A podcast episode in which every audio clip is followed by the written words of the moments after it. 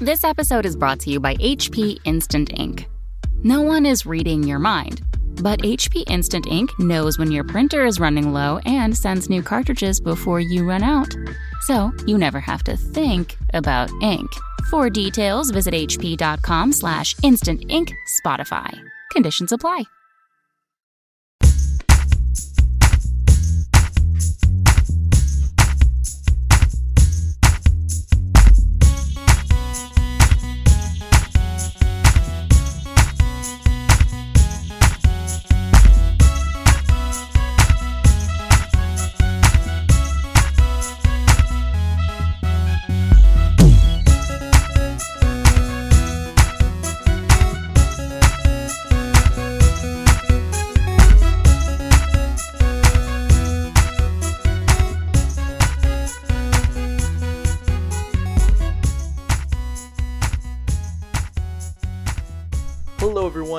Welcome to Chapter Tactics. This is your 40k podcast that focuses on playing Warhammer 40k competitively at all levels of the game. I am your host, Mr. PD Pop, and with me I have Peter the Falcon, Kaka! who was keeping an eye on the rest of the 40k world, while myself and a few other members of our team, my team, 40k team Relentless D, as we took on the SoCal team meta champion people. Basically, a bunch of teams in the SoCal region. We had a team tournament over the weekend, and I brought two of my teammates onto the podcast so we could talk about all sorts of cool stuff. Brought Mr. Trevor, the MVP booth, Hello, everybody. and our coach, Jordan Roman. Good evening, gentlemen. Uh, so uh, we're going to talk about the team tournament. We're going to talk about the meta, the snap, a quick snapshot of what the meta looks like after this weekend, with Ultramarines and White Scars newly inducted into the meta. And uh, let me just tell you, it looks gruesome, but there might be hope. So we're going to talk about that, and then finally, we've got a cool special announcement. So we're going to talk team tournament, meta, maybe a little bit how to beat Space Marines, uh, and then some more good stuff. Should be a really good episode a lot of fun stuff. If you've ever wondered what it was like to be on a 40k team in a 40k team tournament, uh, this would be a five person team tournament. This is the perfect episode for you. Uh, we've got stats, we've got a special spreadsheet with rankings and pairings, and a lot more. So it should be a lot of fun. Also, if you're interested in what the meta looks like right now. All right. Before we move on, this episode is brought to you by the brand new Frontline Gaming Network. I guess it's not brand new anymore, Peter. You No, guys it's are been you guys about have for- almost two months of Stat Center now. Maybe Uh, more three. than that. Three. Yikes. Yeah, we started. Actually, we started back in May, so however long that's been. Jesus, four months. That's crazy. That's that's uh, it'll it'll roll by. You'll get to episode 100 before you know it, and then the next thing you know, Reese will be bugging you every minute until you record it and put it up. It's nonstop. It happens. All right. Uh, so, brought to you by the Frontline Gaming Network, Frontline Gaming, and of course, was also brought to you you by the amazing patrons over at our Patreon.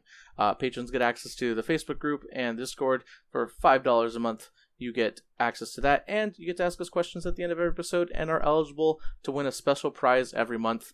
This month, I haven't decided yet what it is. Uh, I was hoping that GW would give me a little bit more than just six codex supplements or four codex supplements. We need two more. Um, but it's probably gonna have to be something to do with uh, what what basically what GW releases new this month. However, if you've got suggestions, leave them in the comment section on YouTube, on in the cha- Chapter X Facebook group, whatever you want to see. Give And them a painted really like uh, Malcolm Ferros or whatever his name is, because I mean, Malcolm literally ninety percent of players want him now. So Oh man, we'll see. we, we we already gave away a painted Space remodel last last month, so maybe maybe not a second one. But anyways, leave, those suggestions, and if you really like your suggestion, sign up for the patron Patreon, and then uh, maybe you'll get it. So there you go. First off, special announcement: uh, Mr. Brandon Grant. If you've heard of him, uh, he would be the most searched 40k named celebrity quote unquote pro player in the 40k internet universe. Uh, Mr. Brandon Grant is going to be joining Chapter Tactics as an official co-host. So he's going to be on the Chapter Tactics team. Uh, it is an announcement I've been wanting to make for years now. He's always been around. He's always been on the episode of the podcast a lot. Uh, and you know, I just figured we, you know, we have uh, we need more co-hosts. Uh, we're growing, and so I wanted to bring someone on who brought a lot of class and a lot of, you know, uh, validity and tactical expertise to this podcast, and Brandon Grant was the perfect choice. So between him and Scary, uh, we've got you know real, real star-studded MVP, uh, you know, and Val roster of uh of good players. And Val. And, And Val, Val. too. Val, He's I mean, I have to. He got he the supremacy suit put him on the map. It, it did. So The boner. we'll see. He needs he needs more more wins under his belt, which I'm sure he'll be the first to say. But uh, I'm super excited to bring Brandon Grant onto the team next week. We'll have him on, and then um, we're gonna probably pick a topic that he wants to talk about, and it should be very interesting to see what the robot wants to say. It'll be guard infantry. Guard infantry the whole time. He'll talk about every single possible combination of guard infantry that you can build, and he'll just it'll just be like you're listening to a spreadsheet, I like it. but you'll enjoy would- it somehow. I would definitely tune into that. The mileage on. you can get from him are ridiculously good. Oh yeah, yeah. The, the nuggets of information are gold. That's all right. So, quick topic before we move on. Uh, I want to talk about some chess clock etiquette, guys. So, should we refine the rules for using chess clocks more? Uh, kind of like how chess works, and the, where this comes up is real quick.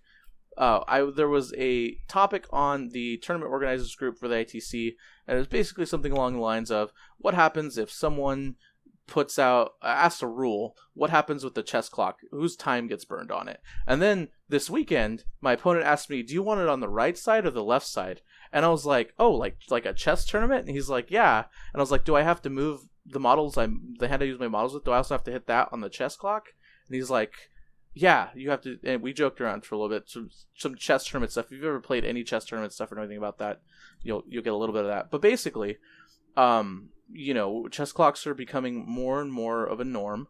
Uh, if they haven't already at almost every 40k event I've ever been to, um, you know, and so is it about time that we maybe as a community got together and started talking about specific rules, like whose time actually gets called when the rules dispute happens? Uh, maybe we should get better chess clocks that record individual time instead of just blanket time, like um, like uh, chess clocks. So yeah, there's a lot of interesting stuff there that we could dive into, but I wanted to get your kind of thoughts on it as for tournament, three other tournament players who have used the chess clock. I'll go ahead first. Um, I think chess clock etiquette is very important. If uh, without it, you would have a bunch of uh, uh, players arguing back and forth on whose turn it was. I think it is good to have a spreadsheet or some sort of ruling that you can fall back on if you do have any questions or comments on it. That way, there is less time wasted and more time playing. And if anything happens where there is a problem, you can always fall back to the judge. I mean, I agree wholeheartedly. Um, I think we're at a point now um, where the chess clocks have proven their worth in most events. Um, it's it's just a matter of, like you said, refining it, getting it to a point where we don't have these weird situations, like what seemed to. And I, I'm I'm not uh, talking from f- full knowledge yet, but I'm hoping to get the rest of it. Like what happened at LGT Invitational on the weekend, um, where they won uh, the f- semifinal game with Josh Death and Nick Nanavati had to end because the venue was closing, and there was talk that Oh, maybe the chess clock had been paused a couple times, and that was part of the reason why they went overtime. And you know, as far as we know, you know there are rules set for that. You shouldn't be ever pausing the chess clock without a judge saying so. But maybe firming up those rules, getting the, that spreadsheet out there, um, I think that is is going to be big, and making sure everybody's aware of how it works because it, it is still kind of in its infancy. You see it all the time at top tables where a player forgets to fl- uh, flip over, um, etc. And uh, we, I think we that's that is a big step. Something we really need to get uh, focused on is how do we refine everything and make everyone aware of how it actually works. It happens all the time where people forget to either hit the clock on the opponent's turn or they forget to hit the clock themselves. And uh, both players helping, it uh, really makes a big, big difference. Yeah, it's just Yeah. a lot to keep track of in a game.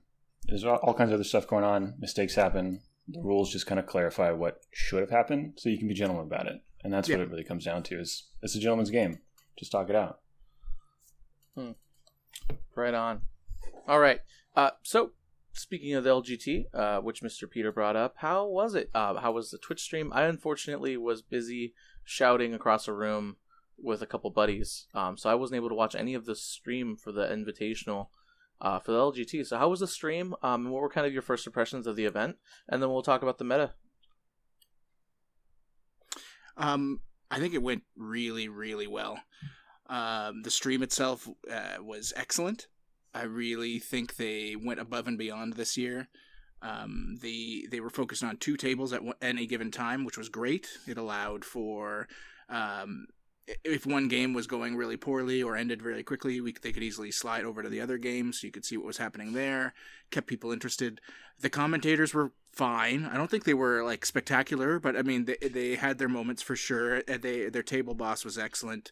Uh, Tank Roberts, who was doing um, like field reporting, um, also great. Like I just felt like from a, at least from a um, from a streaming perspective, they they hit all the right notes. Um, they used basically the exact same setup we used at Capital City Bloodbath in terms of cameras and quality. So there was uh, like like the um, you knew exactly what was happening all the time. It they really I think knocked it out of the park in that regard.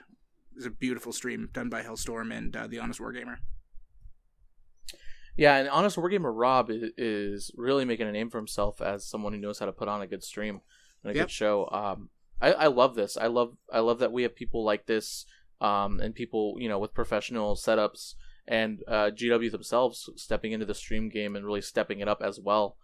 Um, so that's a really great thing to hear, and maybe one day we'll even have all of them together at one super major awesome invitational event. Yeah, and I mean, great. like the Hellstorm guys, like that were great. Um, it was uh, the commentating, like I said, maybe the weakest point, but not like by a m- large margin. It wasn't unlistenable or anything. The guys knew their stuff. Uh, like I said, their table boss was excellent, so you always knew what was happening. Um, I think that would just be the next step, and that's something that just would come with time with these guys. You know, doing it more often, essentially, um, because they they definitely hit their marks more than once.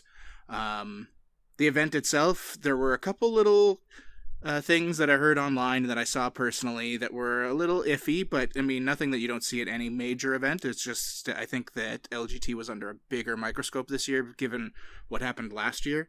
So there were, so people were like chomping at the bit for anything to go wrong that could go wrong. Um, talking to a lot of the players there, as I've been trying to gather info for this week's Stat Center, everyone has basically said that it, the event as a whole was amazing and uh, and uh, they would definitely go back next year. Nothing like how last year went. Lots of room. Um, the terrain was excellent. Um, the judges and TOs were all over the place and uh, were hitting their marks. Really, just a couple little gaffes, like like I'd mentioned, the one with the uh, the semifinal where they ended up having to essentially cut for venue time, and uh, the, thus uh, Josh Death ended up beating Nick Nanavati when it looked like Nick was going to win and um, there was a bit of an issue with how they ruled hills to work um, in their terrain. And that was really it. Everything else seemed to go off without a hitch. All right.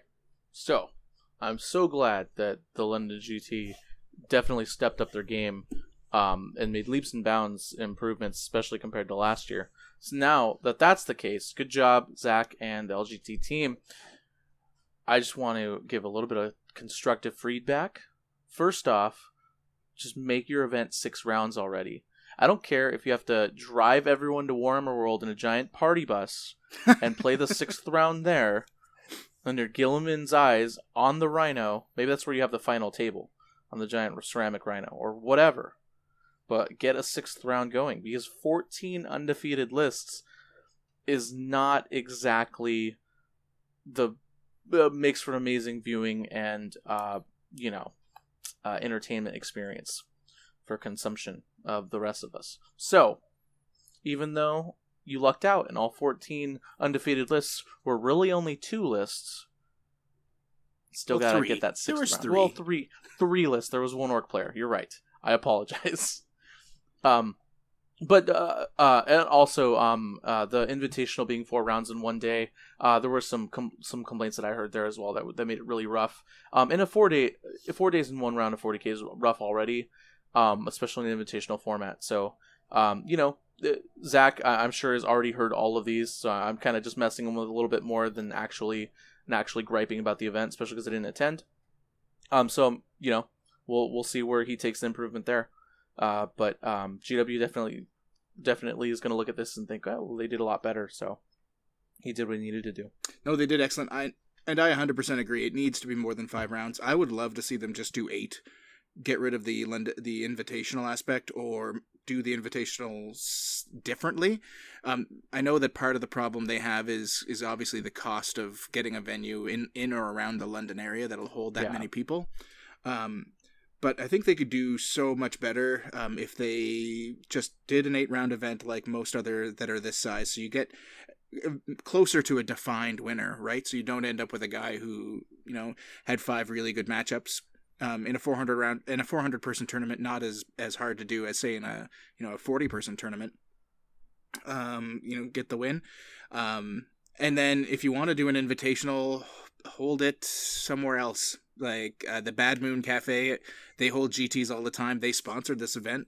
Um, I'm sure that uh, Boris or something could have fit the the invitational guys into that for an extra day of Warhammer if they needed to get that invitational out.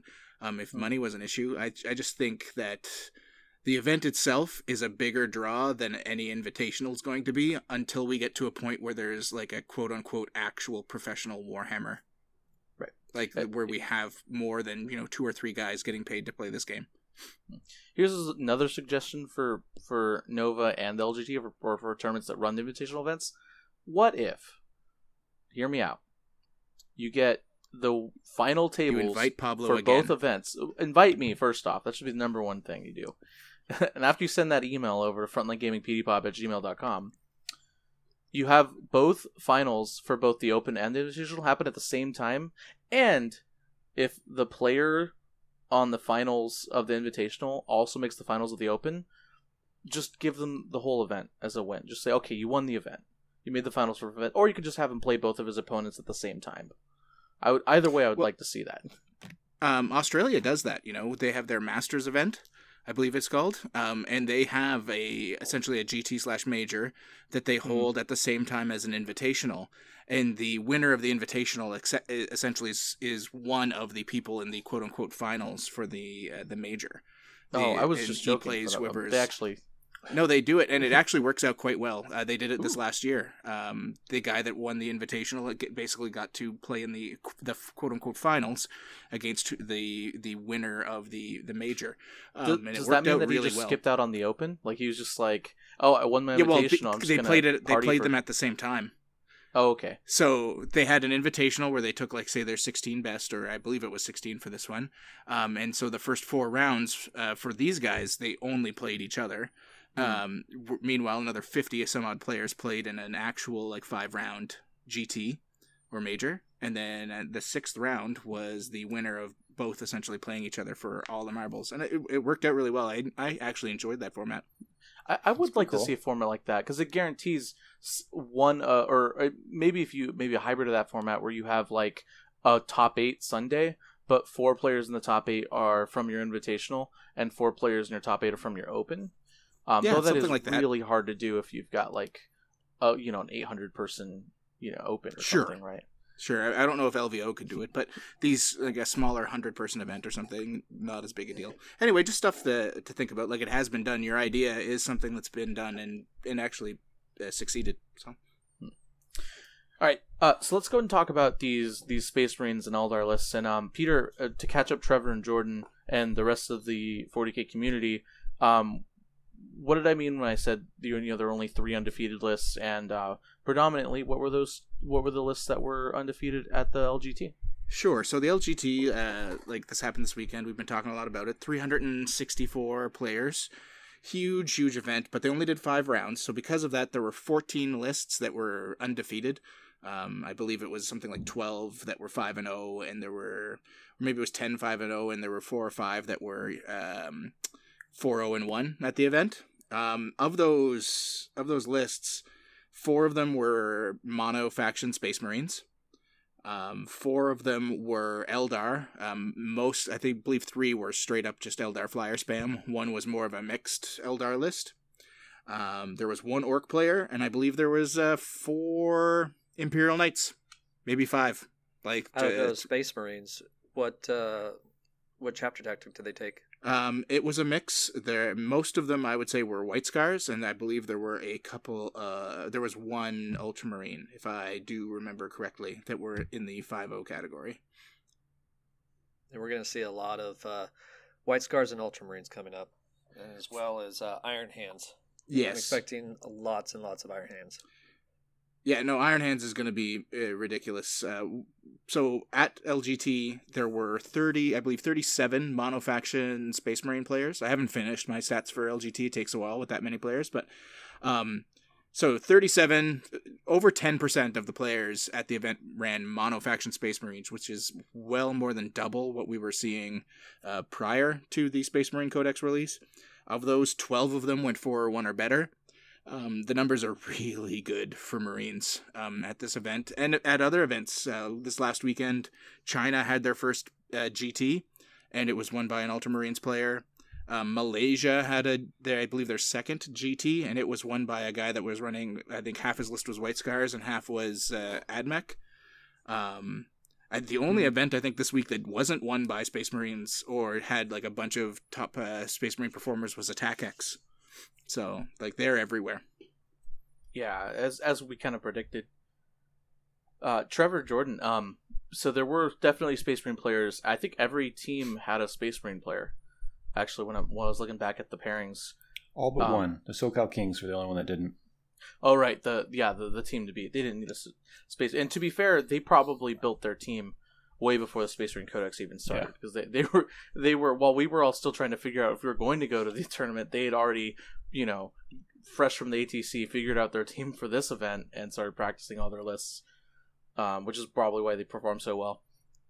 Uh, but uh, what did you guys kind of did? Did you see the Space Marine list at the team tournament kind of mirror what Peter said, Jordan and Trevor? Um, no, there was a lot less uh, white scars. Uh, he said there was more white scars than there was ultramarines. I saw more ultramarines than white scars in this tournament, I believe. Yeah, a lot of Ultramarines. Only saw the one White Scar player. And then we had uh, one Dark Angels player as well. All right. So- Well, um, uh, Peter, why don't you tell us about the uh, orc list? Okay, yes, there was one orc list that made that uh, went undefeated. Um, Martin Butch's uh, Death Skulls list, and it's kind of uh, what you would call like your kind of cookie cutter orc list for these days. Uh, Death Skulls for the Dreadwog, um, uh, Super Shooter, the shock attack gun, uh, a bunch of boys, sixty boys, uh, ninety or so Gretchin in the list, uh, eight mek guns. Uh, I think the real only big thing for his list that was a little different than the norm is he ran a um, Gorkanaut, which you usually only see in like the Ben Jurek uh, freebooter style lists, but he he brought it as part of his uh, Death Skulls Brigade. Now, correct me if I'm wrong, but I thought there was a player that took two of them at the team tournament. Uh, I definitely saw one at the team tournament. I know uh, Nick. That was the one Nick played round one, but I don't know if he had two. Yeah, I don't remember. Yeah. Anyway, Uh, it's like the Gorkanaut's definitely been seen at events. Uh, that that kind of quote unquote Ben Jurek list that's uh, mostly freebooters will run one, sometimes two Gorkanauts. Um, so that's real, but uh, running it out of Death Skulls is uh, something that's a little unique, at least for a competitive list. But other than that, Uh, like I said, kind of more your standard stuff you see. Okay. Do, now, Peter, uh, uh, once you sift through all the Eldar flyers and Space Marine lists, um, are there were there any lists that maybe popped out to you that looked like they were performing really well against Space Marines that aren't that weren't Space Marines?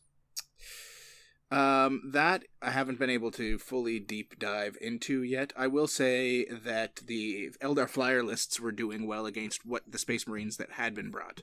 Um, and in talking to a few people, both at this event and at others, um, they were they spoke a lot about how they felt that their Eldar flyer lists um, really had an advantage against the Ultramarine and White Scars lists that they expected to see.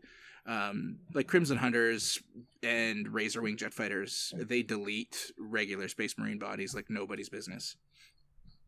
Yeah, yeah, and and that's that's an interesting matchup there too because when Iron Hands come out, um, that's going to be a completely different list kind of style list that that they have to kind of plan for. Yeah, Uh, and all of a uh, sudden- Iron Hands kick the crap out of your standard um, exactly. yeah, you, list. you've got all the Dreadnought character, Forge World Dreadnought options available to you in durability. Um, Iron Hands can also still put out a decent horde matchup with overwa- good overwatching and aggressors that you can hide inside repulsors. Um, there's a Stormhawks as Iron Hands are absolutely amazing because they yeah they the one thing that keeps Stormhawks down is the fact they don't have power of the machine spirit. This gives it to them, so they're hitting most Eldar flyers on threes, um, and the Eldar flyers are hitting them back on fives in most cases. They just put out a ton of damage, eighteen shots right against a flyer. So it's uh yeah, it's it's going to be interesting to see where the meta goes once this uh, Iron Hands and Raven Guard supplement drop. Um, Raven Guard have a lot of tricks. I don't think they're anywhere near as like blatantly powerful as Iron Hands are, though. Well, but you know, time will tell. Yeah, and, and so it was interesting because uh, uh, I've heard, I've talked to a few really high level players about Iron Hands and um, not Raven Guard so much. No one, no one's really talking about Raven Guard though. They will be talking when, when um, you know, people start to use them more. But uh, you know, one player, Brandon Grant, um, was talking about how the Iron Hands list or the quote unquote Iron Hands list um, is going to be really toxic and really really hard to deal with. Um, and I agreed to him with an extent, right? And so he was basically talking about a list that had some mix of a couple characters with, of course, Feirros, three Repulsor Executioners, um, maybe some aggressors in the Repulsor Executioners, and that was basically your list, and the Stormhawk Interceptors. So it's kind of like a standard Iron Hands gun gun line with really, really hard to kill Executioners, can kill anything in the game. It's really bad, and it, it does look like a really tough list. No, I'm the flip, expecting, go ahead, Trevor. I'm expecting to see a lot of aggressors. They're Yes. just really good for their points. They're so good. We'll we'll talk more about the team turn because I I only took two units of three, um, because I, I I looked at their firepower and thought that was all I needed, um, and it was all what I all I needed for the team tournament. But I wish I had more. Every even like one more model. I, I wish I would have had because one more model would have made so much more difference.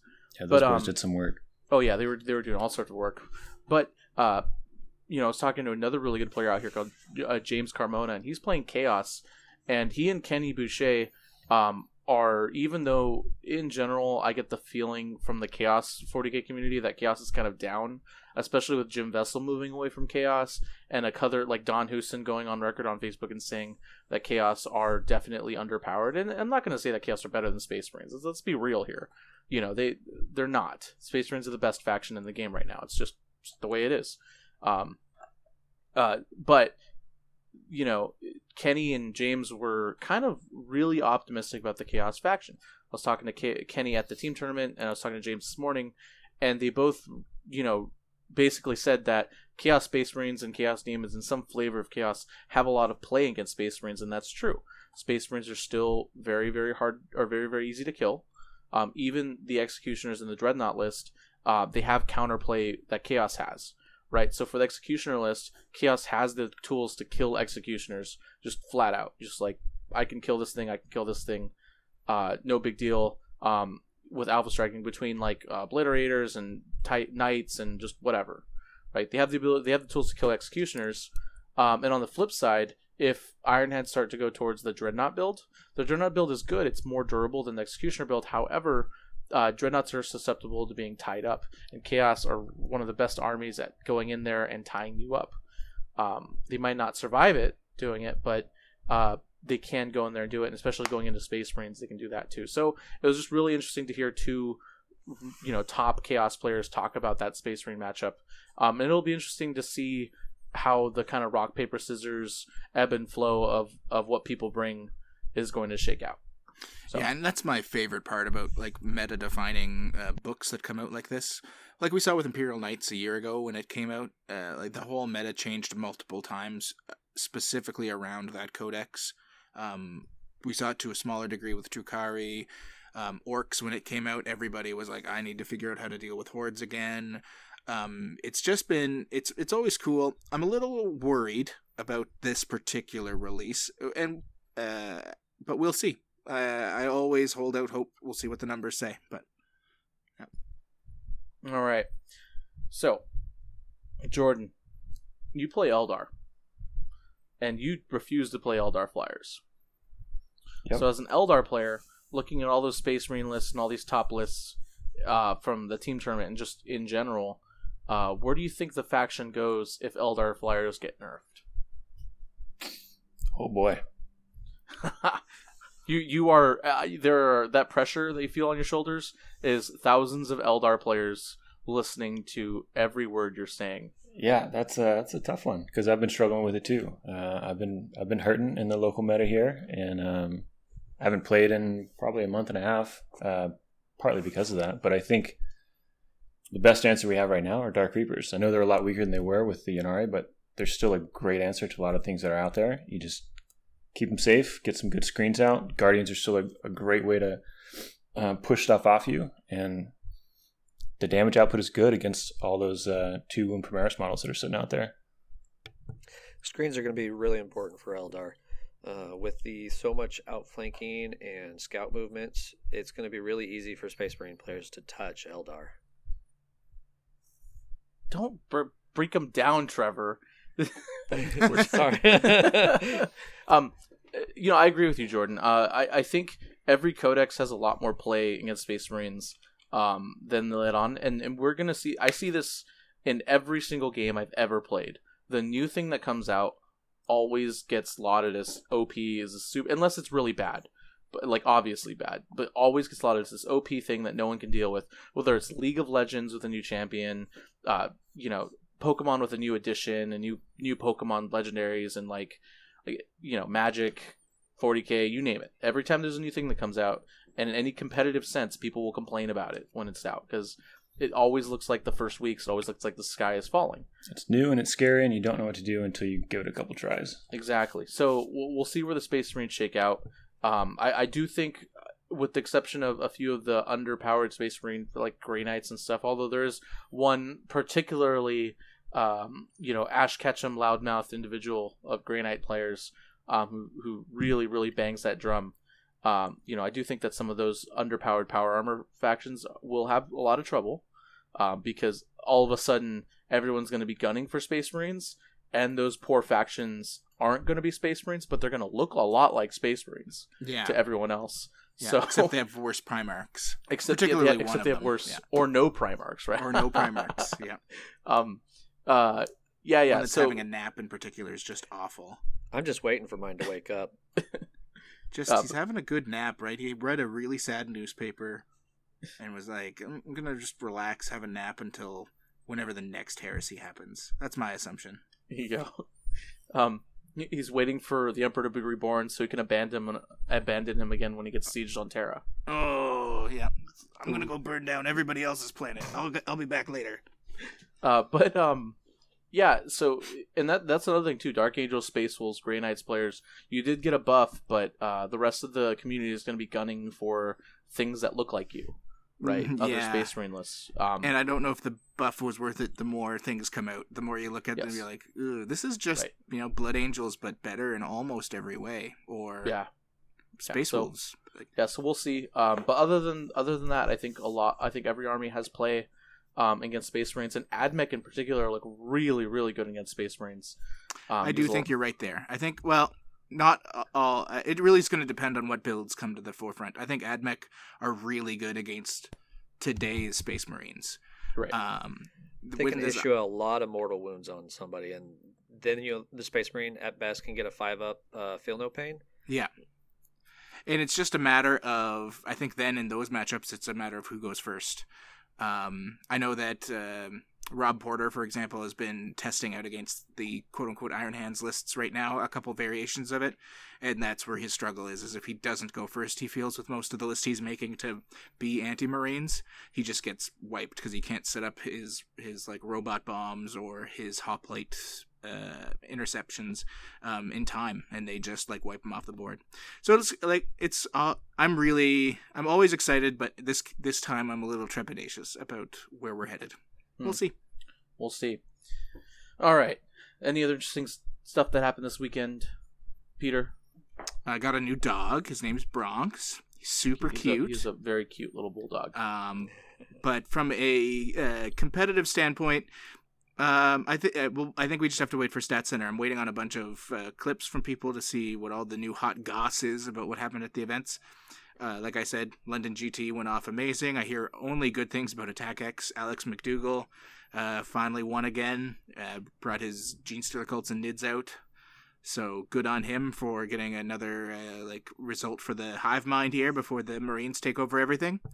Um, and I mean, having GTS happen on the other side of the planet in uh, China and Malaysia is super exciting, and I cannot wait to hear more from them about how like they're they're doing their stuff. And I am always shocked when I see like I, I guess I shouldn't be, but I'm always shocked when I see GTS like that, like like the South African GT in, in China and Malaysia. Not that it, they're happening over there, like that's really cool. It's not shocking to me. What's shocking to me is how good of lists uh, like appear at those at those smaller, you know, more secluded areas. Like the the Chinese GT was that the Shanghai Showdown. Uh, no, that was Yeah, the that was the previous one. That's, that's for Tom Gilbert. Uh, Yeah, I'm well, just gonna call all of them the Shanghai Showdown. you should. It was the East China Open this time. The East China so Open. Okay, they had like 32 players. uh, but Um, the winner of that list was running Ultramarines, and um, from what I understood, was running a similar kind of Ultramarines list to everyone else. yeah, he was running. Um, I think it was like a a dreadnought heavy one was was what he went with uh, with a couple of Hmm. Contemptors and uh, relic Deredeos. So he was running an Iron Hands. Ultramarines He was running list. like Iron Hands He was Ultramarines. just Yeah. waiting for Iron Hands to come out. Well, I think this list is terrifying as Iron Hands, Yeah. but it's it's scary enough as Ultramarines, uh, just with uh, their their like uh, movement capabilities and the ability to swap between doctrines so quickly. Yeah. Um. Yeah. Yeah, but but uh, like the GT in Hawaii I tended to do earlier this year, uh, one of the the first gentleman I played was literally just running Jeff's BAO list, and I looked at it and I was like, this is, you know, these this guy flew in from like a remote island, and he told me he gets to play like 40k like once a year, and he, you know he's got this really competitive Forge World list, and so no, it's just really great. It's really great to see that people are tuning in with the meta, and um, that wouldn't be possible without all the competitive 40k podcasts and you know the community working together to get these lists out there to people. So it's really That's for show. Good. All right, let's talk team tournament stuff. Jordan and Trevor, are you ready? Sure hope so. Yes. So, so the team tournament was the California Team Championships. Uh, I, I'm I've already butchered that name. I know it. it was the uh, Dice Hammer team tournament. Dice Hammer Team. There was California in there. There was a C in there somewhere. Dice Hammer. Cal. Anyways, so there, there's an event that happened this weekend uh, in Southern California, run by Dice Hammer, the guys over in Lake Forest, California. It was a really great event. Uh, it was held in a bowling alley. Um, you, but you really didn't feel it because the the venue was off in like a room in the bowling alley that they used like as a hall. Um, so it wasn't like people were bowling right next to us. Um, so it, you know, it was, it was really really intimate. Um, it was a good venue, a lot of space, tons of water. Um, it was just a great event. I was very happy and pleased with the event. Train was really good. Um, they prized to the top three. Not much you could do. Not much you could say about it. Other than it was a good event. Um, so the team tournament format was they were using the ATC team format rules, uh, with the exception of instead of a 21 point differential for a tie. Uh, and for those of you who are unfamiliar, uh, the way a team tournament works is you get a team of five players in this case, and you pair them against a team, another team of five players. And I'll, explain more about how the pairings process works later because it is really important and it's instrumental to how we looked at the team event as a team. Um, so you pair you pair up, and then you take everyone's scores. Uh, wins and losses do matter. If, for example, if if a team gets four wins against another team, they just win the whole thing, no matter what the point differential is. However, um, that that doesn't happen super often, uh, and the more common outcome is is one team goes three and two, and then uh, you go to point differential. So uh, you add up the total points of all games played, and then you get a point differential scored between the whole teams. And then if if you score if the differential is less than 15 points, it's considered a tie and not a win, right? So if our team gets 165 points and the enemy team, even though they got less points than us, gets 155 points, uh, we only won by a 10 point differential. So that game would actually be a tie for that round, not a win for us, uh, unless we beat four of their members, um, which actually happened in our final round. Uh, so we, we got we got the we I think if we'd gotten one point less and if we'd not won one game, we probably would have tied Jordan. Yep. Yeah, it was a close one. It's also important to note that uh, each ta- uh, team has a, has to have a unique faction. You cannot share the same factions. Yeah. So w- when you're building your team, thank you, Trevor. Uh, so when you're building your team, every player has to have a different faction. That no one can share factions. And in this tournament in particular, you couldn't have two Imperial Knights players, one Chaos and one Imperium, uh, in your in your team at all. So there could only be one Knights player. Period. They just had to choose whether they wanted to be uh, Chaos or Imperium. Uh, which I actually really liked because you know it, it, you would have had in a five person team tournament you would have just had two knights players right because knights are really good especially in team tournaments Every team had at least one knight Yes. or one knight player. yeah yeah so um yeah i'm really glad they added that uh, although I, I that might be an atc restriction too i'm not sure but i'm really glad that that rules in there uh, and then uh, that's it. You play out you play it out. It happens like a normal tournament. You get swiss pairings. Uh, at the end of the day someone wins and uh, everyone has a good time. Um, so that's it. Uh, our team I, I was really happy with the way our team kind of got put together uh, because it was it was kind of just whoever could come to this team tournament. Uh, they sent me an invite to the team tournament, um, and so I kind of put out feelers to Royal SD, and a, lot of the players weren't at first weren't going to join in, but we got Trevor, we got Trevor, Nick, Keith, and, and Nikhil all ended up going, and then we had one member who unfortunately couldn't make it to the team tournament, uh, and that was Lucas. But half, you know, a lot of our team Royal SD, uh, they're all gone, so they're you know they're not they're in uh, different parts of the country, and so um, at first I was a little worried that we wouldn't get a team together. Um, and then if we could get a team together, it would be limited in factions. But we definitely managed to make it work, and I was very happy with the way our team composition turned out. So uh, to briefly kind of recap what our team was, uh, there was myself. I was running a an Ultramarines horde killing list because we expected a lot of hordes in in this team tournament. Um, you know, it was just at the time when we started building lists, there was just a lot of it was much more of a horde meta. Uh, we didn't know about Space Marines at the time, and uh, I even though I knew about Space Marines um, when I was building the list, uh, I didn't I didn't know like like enough to to whether gauge what, their effect on the meta would be. Um, so I kind of just built a Space Marine list off of off of what I kind of knew and what I kind of liked. Um, and I knew I'd be running Ultramarines no matter what. And then the Space Marine Codex got dropped, and then that was when I really started, you know, fine tuning it. Um, uh, so I was running a Space Marine anti Horde list uh, with uh, two Whirlwind Scorpiuses, uh, two regular Whirlwinds that are garbage. Don't run them; they're bad. I gave up on them. Uh, Thunderfire Cannon, two units of aggressors, a big unit of intercessors, a big unit of scout, biggest unit of scout bikers, um, and then a whole bunch of characters to kind of to blend everything together. Um, and it turned out to be a, a really solid list that could really perform really well. Um, the Whirlwind Scorpius is is the one thing that I want to point to every Space Marine player and say if you can fit it, take it. Uh, just giving the Whirlwind Scorpius the ability to get plus one to hit with a chaplain, and then having it shoot twice into things that's really good against Space Marines. It's really good against a lot of different things. Uh, and in my case, uh, even though it was built to kill hordes, um, the Whirlwind Scorpius with the Seal of Oath Ultramarines relic was a was gave me the ability to kill one big thing like a knight a turn or or an Orion gunship or just one thing that my army would normally kill because I don't have anything above strength six in my list, just a whole lot of light shooting. Um, and so that that ended up surprising a lot of my opponents and gave me a lot of advantage in my matchups, which I'll explain later. And then Trevor, I'll let you talk tell everyone about your list. Okay, my list was a uh, triple Caladius list of Grav tanks. I ran a um, I ran Custodes, Imperial Guard, and also a Knight. Uh, it was a Crest Knight with a Gatling cannon and a rapid battle cannon. I took a Icarus autocannon as like uh, something to kind of be able to deal with flyers. It did help out a lot of in a lot of my matchups. I actually took the Relic once as well. Um, it really threw everybody off as it could do more more shots and more damage. Uh, Right really on. paid off. It really paid off on on two of my matches. Yep. Um, and and uh, a quick quick note here: uh, the cutoff date was the day after the Custodes tank got nerfed. So Trevor, unfortunately, in the final hour, had to shave points um, and and kind of redo his list a little bit, and then his list wasn't going to work as we thought it would uh, because the Custodes FAQ nerf got came out like literally the day before the cutoff day. It might have even happened the same day. Like it was really it was really close and a little inconvenient.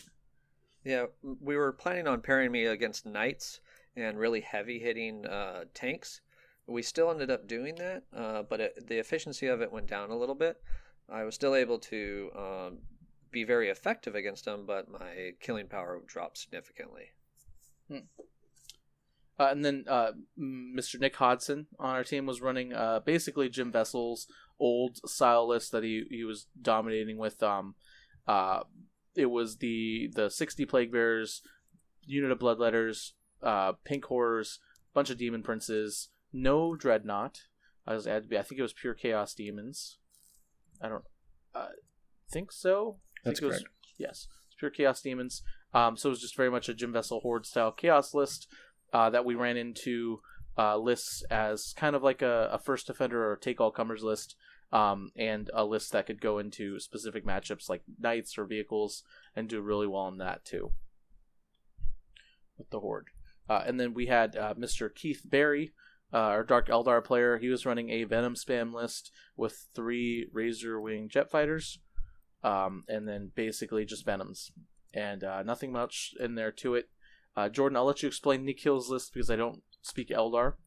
Yeah, Nikhil had a really interesting list, um, skewed heavily towards killing armor. So triple fire prism, and then nine um, vibro cannons with an Autarch, Warlock, and uh, Farseer to support them. A couple Storm Guardians just to help screen stuff, and two Wave Serpents for screens. But really, just lots of long range firepower.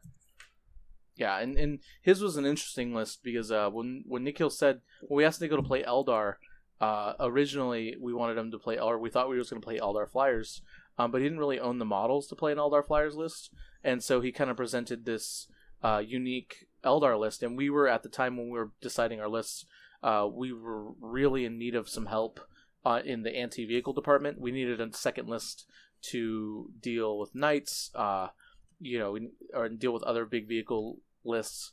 And so Nico kind of presented this list to us, and uh, it was it was uh, unorthodox, and it didn't work as always as intended, um, unfortunately. But uh, it ended up working out well enough for us to you know go three one and one and tie for first place. And then finally, uh, oh, actually, that was all the lists. You forgot about our coach. Oh, and then finally, of course, uh, Mr. Jordan himself.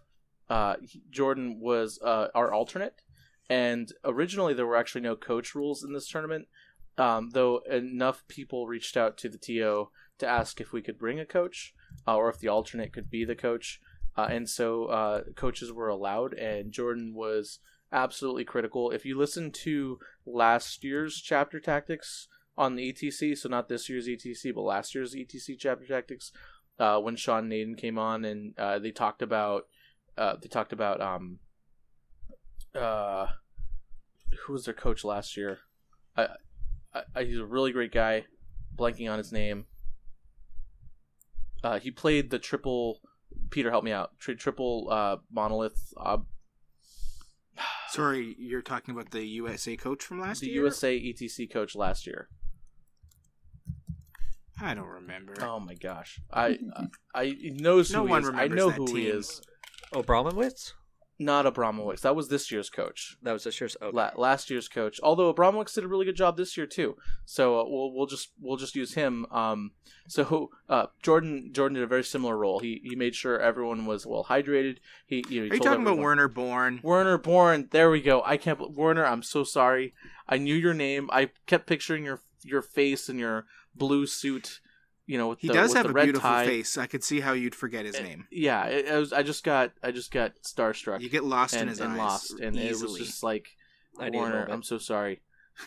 So, anyways, uh, Much like I get lost in your hair, but uh, Yeah, for uh, other but a reasons. There's different just reason. A lot of it. uh, so anyways, so if you listen to that podcast in particular, because they do a really good job of explaining of of how good, how how important the coach position is for a team tournament. Uh, Jordan checked all those boxes. He made sure everyone was on top of it. He submitted results when we needed to. There was one point because he and I were kind of in charge of the pairings, um, but there was one point when I was more focused on my matchup. Uh, and getting that ready instead of pairing, so I had to come back. and I was like, "Oh shit!" I had the pairings, and Jordan just looked at me and said, "Pablo, I got this. Just go, go do your table, do your thing." Uh, and I was like, "Okay, cool." And so it was, you know, uh, Jordan, Trevor was our our player MVP, but Jordan was the real MVP um, at the event. Uh, so Jordan, thank you. Ha- hands down, Thanks, man. I MVP. appreciate it. The coach Yeah, is just so critical in team events. Like, so the- critical. the because it's all about information right and and passing information between you know five six seven people all at once and they need to, to like so have you have to rely so heavily on them to to keep up to date with what's happening on every other table with with what's what with what your plan is going to be right um so having an, a, a good coach that's there for you constantly able to get those updates quick and fast um, like that's what makes or breaks most teams. It's not just the quality of player. Jordan, do you want to tell them exactly kind of what uh, you did for us and how you put everything together? Yeah, absolutely. So um, the rules for the coach is I can't actually talk strategy with the players. I can't tell them what to do or or give them actual advice. I can only tell them how the rest of the team is doing and what we expect from them. So what I need their score to be. If it, you know, I know you're going to lose, but I need you to lose by less than ten points. That kind of stuff. Um, and then also setting up the pairings. So there's a draft that happens before every match where we do uh, we submit an attacker and defenders, and we kind of go back and forth uh, matching up our players against their players. And so before we ever got to the tournament, all of our guys went through and ranked all the other teams and said, I'm going to be good against this player. I'm going to be bad against this player. I'm a coin flip against this player. And so I did what I always do when I have a question to get answered. I put in a spreadsheet.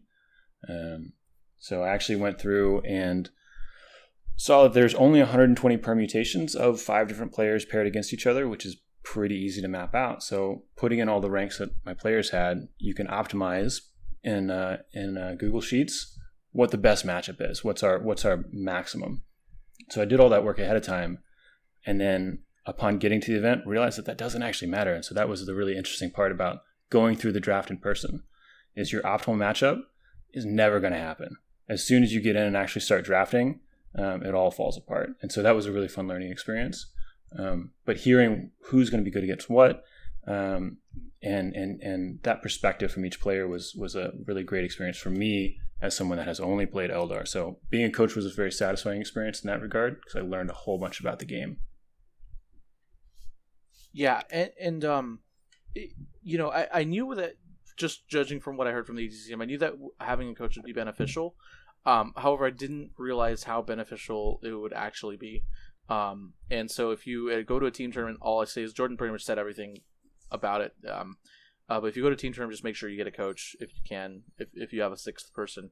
Uh, and there was uh, a couple teams at ATC who um, I think probably could have been broken down and because what I'm talking about is when a, a team brings multiple teams to an event. Uh, for example, Hammerhead Games brought two teams to this team tournament. Um, so uh, you know, if you maybe if you have a larger team like that and you're listening to this podcast, maybe instead of trying to force a third team um, with three players and trying to find two alternates, maybe those players can break down. Uh, break that team down. You can go and play play coaches instead with those three players, or you can shuffle everything around. Some food for thought. Uh, so I want to talk about the pairing process, uh, Jordan, because um, I think this is what people are going to be mostly interested in. And so we, we had our we had our teams listings. We had uh, each team paired uh, and put onto the spreadsheet, and uh, each uh, player on each enemy team or opponent team was ranked uh, by every one of our players uh, based on how much we wanted to play them. And this was a very rudimentary kind of way to do it. The ETC, the USA ETC team gets a lot more involved with the spreadsheet and with the pairings. Um, but you know, we we didn't have a lot of time, and you just showed me the spreadsheet like literally the night before, like an I hour made it the before I was gonna go to before. sleep. Like it was just like we got to the Airbnb. You showed me the spreadsheet, and then I had to go to sleep in like thirty minutes because we were waking up, Yeah. you know, early in the morning. And you fell asleep in two, didn't you?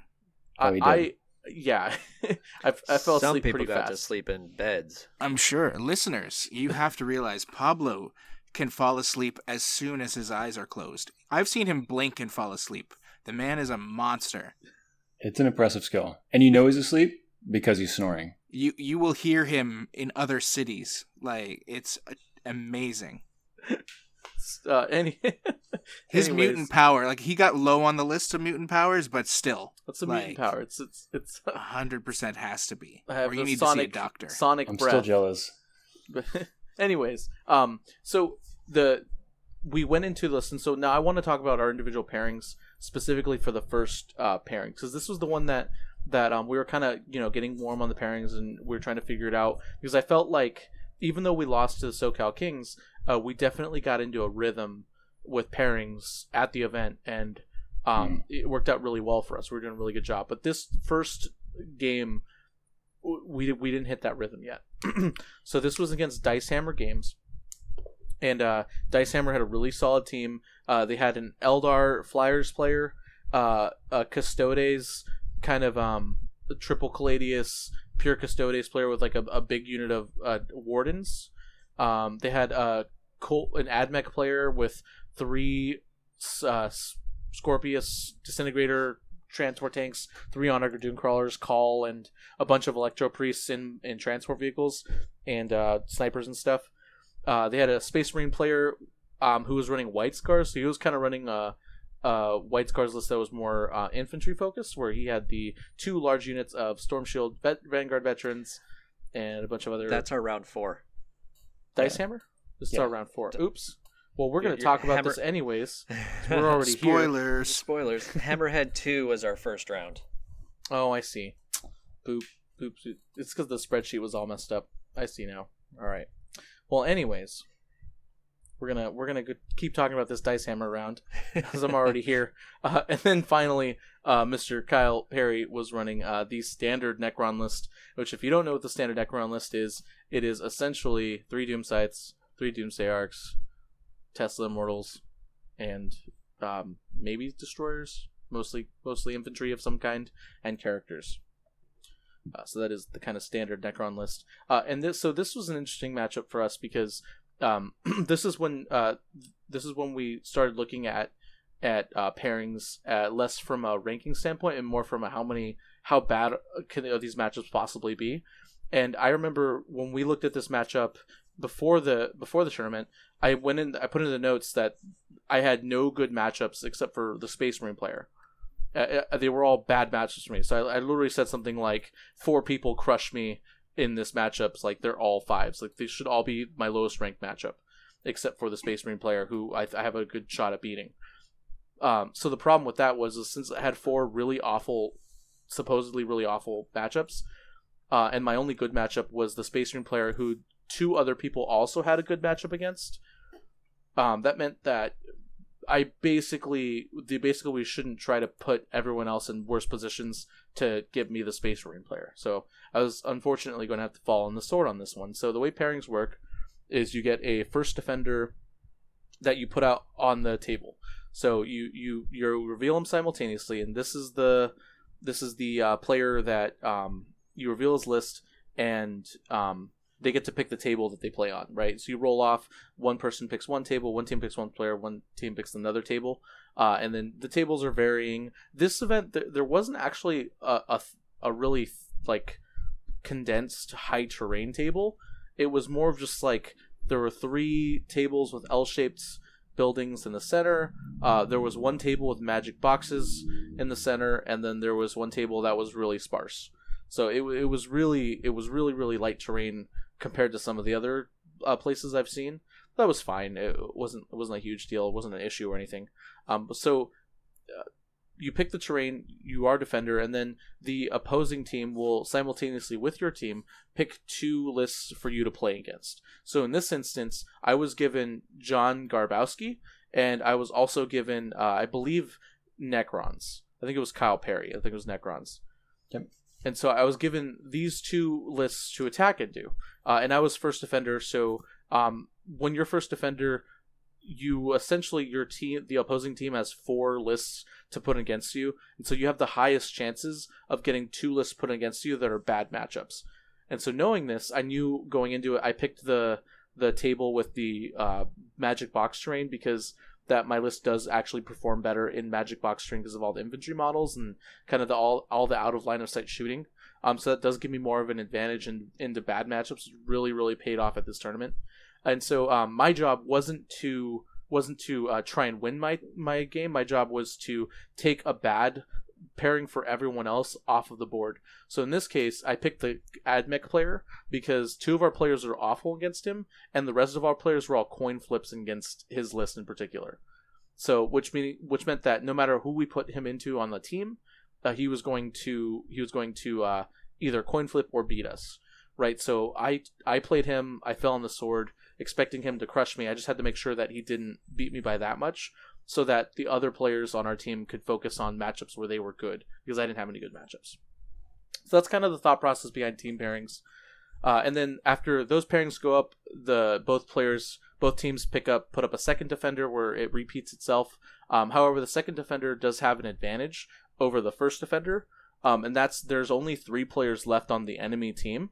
And so, if the second defender is someone who has two really, really good matchups against the remaining three lists, so for example, if you are Eldar Flyers, um, and you get put up as second defender, and they have th- two lists that absolutely lose to Eldar Flyers, you're guaranteed one of them because even if they put one of the lists that Eldar Flyers can beat as a second defender, so you can't get paired against them, you'll get the other one because you'll have to pick from the last two lists.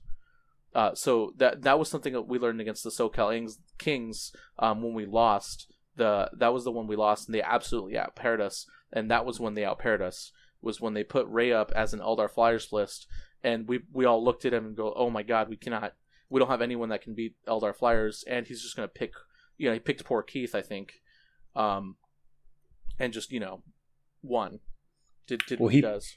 Ray picked Nikhil because Oh, Nikhil was good against who was going into their last matchup. That's what it was. so He could have they picked got to Keith. yeah, but I- but because you also control who's going into the final, it gives you more of a say, and so it was a, a fantastic pick for them. Right. Okay. yeah. So so that's that's it about the pairings matchup, uh, and I was just using the Dice Hammer uh, team as an example. Um, but th- there's a lot of intricacies to this, and then with eight, ETC, I imagine these more with you know eight players on a team. Um, so uh, Trevor and Jordan, were, were there anything that kind of stuck out to you that maybe things that I didn't say or things about lists that you think people might want to know about? Yeah, picking uh, your terrain first can really offset some of the big adva- uh, disadvantages of your army. You touched it briefly a little bit, but there was I know two matchups that we paired you against that we really needed you to get magic boxes, and that made the difference between a complete loss and actual playable game. It actually turned those two games around. Those were our two wins in the in the second day were because Pablo flipped a bad matchup due to magic boxes, which was huge. So And- great job there. Yeah, then it took one of our harder matchups off the table completely. So then that way we had our um, players that we can pick better matchups into. Right. Yeah. And I think that's I, the cool idea that I learned through this tournament was that idea of someone's got to have a bad matchup. Trying to trying to measure what's your best pairing doesn't really mean anything because you're going to get bad ones. You can't help it because of the way the attackers are set up. So um, we came with pretty skewed lists, and everyone had a focus. Uh, and I think next time I would prefer to have uh, a little bit more of a spread because you want um, for your attackers two people that can go into a hordes list or two people that can go into a knights list so that they don't have any good options when they're picking against your attackers right and then also having that player who is super well rounded right? I think nick was our guy for that. Um, but having that defender who doesn't matter right? If you have two bad matchups you can't be a defender. And so it's really tough to design a list that's able to uh, kind of cover the field like that. Yeah, yeah, and one thing that one mistake that we made that we couldn't have possibly understood uh, at the time was that we we had two lists going into horde lists, and that was absolutely the wrong call. Uh, luckily, I, I learned how I learned that my list could take on vehicle lists, kind of, uh, depending on how many vehicles there were.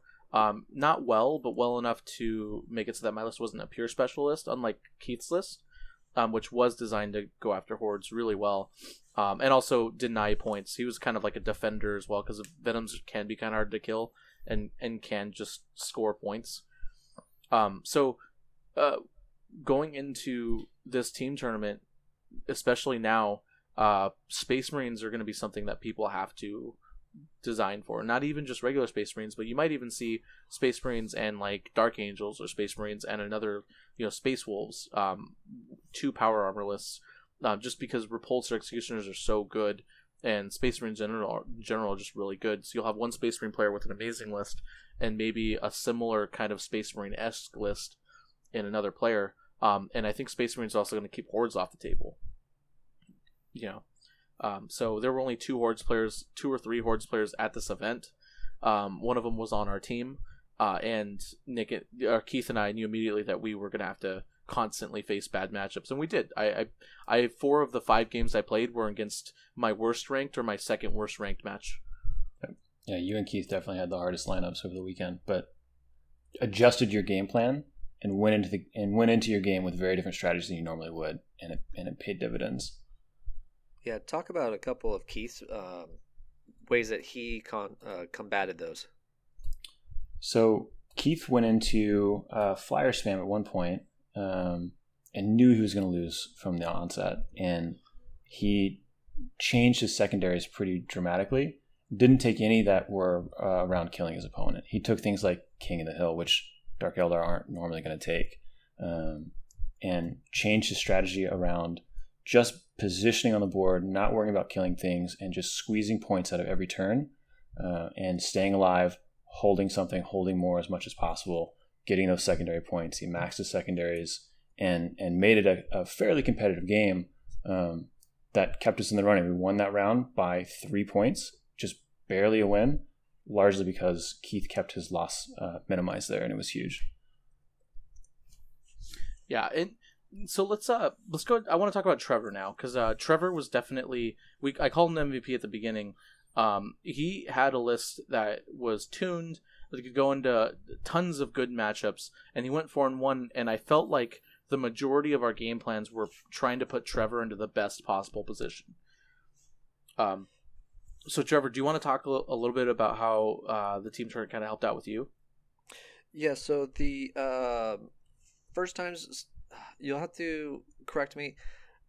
I went def- second defender most of the times. I think there was only like maybe one uh, team where I was not second defender.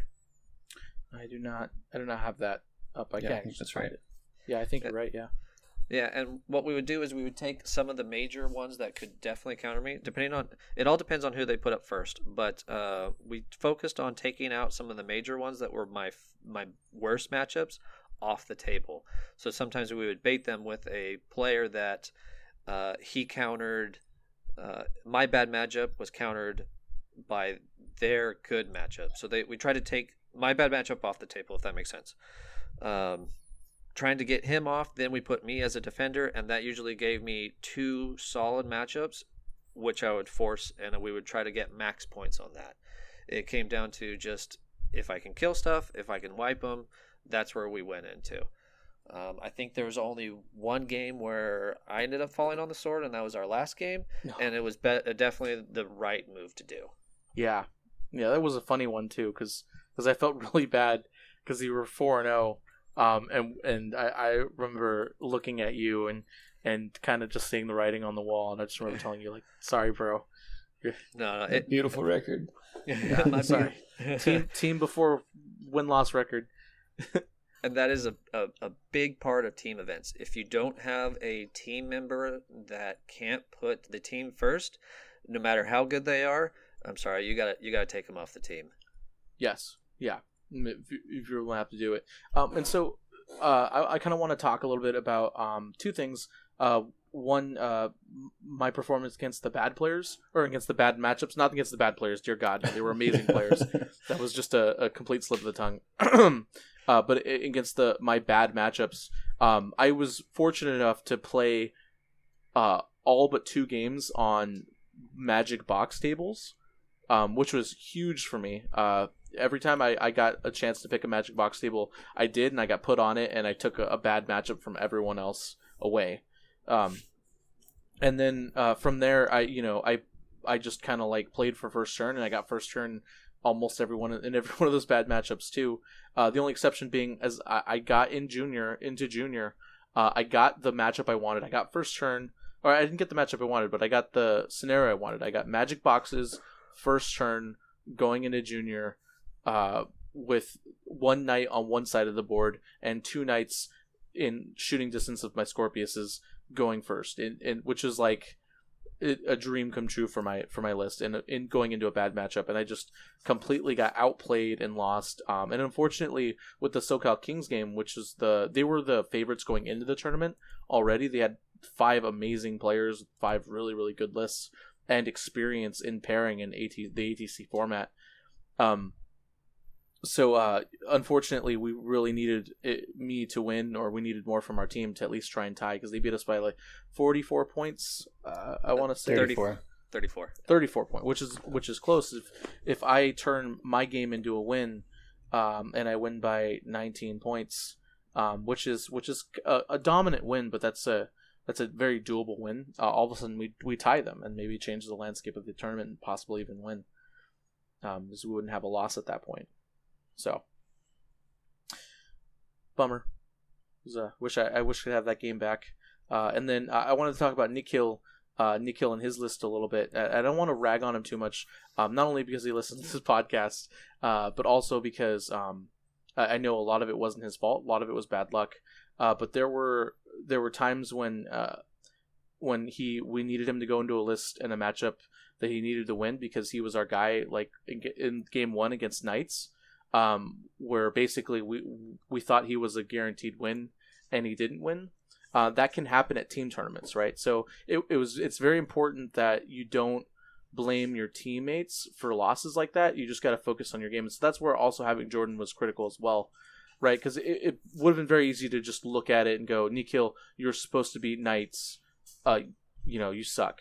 You like you lost us that that round. Yeah, that's, that's never a good round. answer. And no. it's you know, by the time you get there, it's it's not even really his fault. There's so many other things that go into that setting and that setup.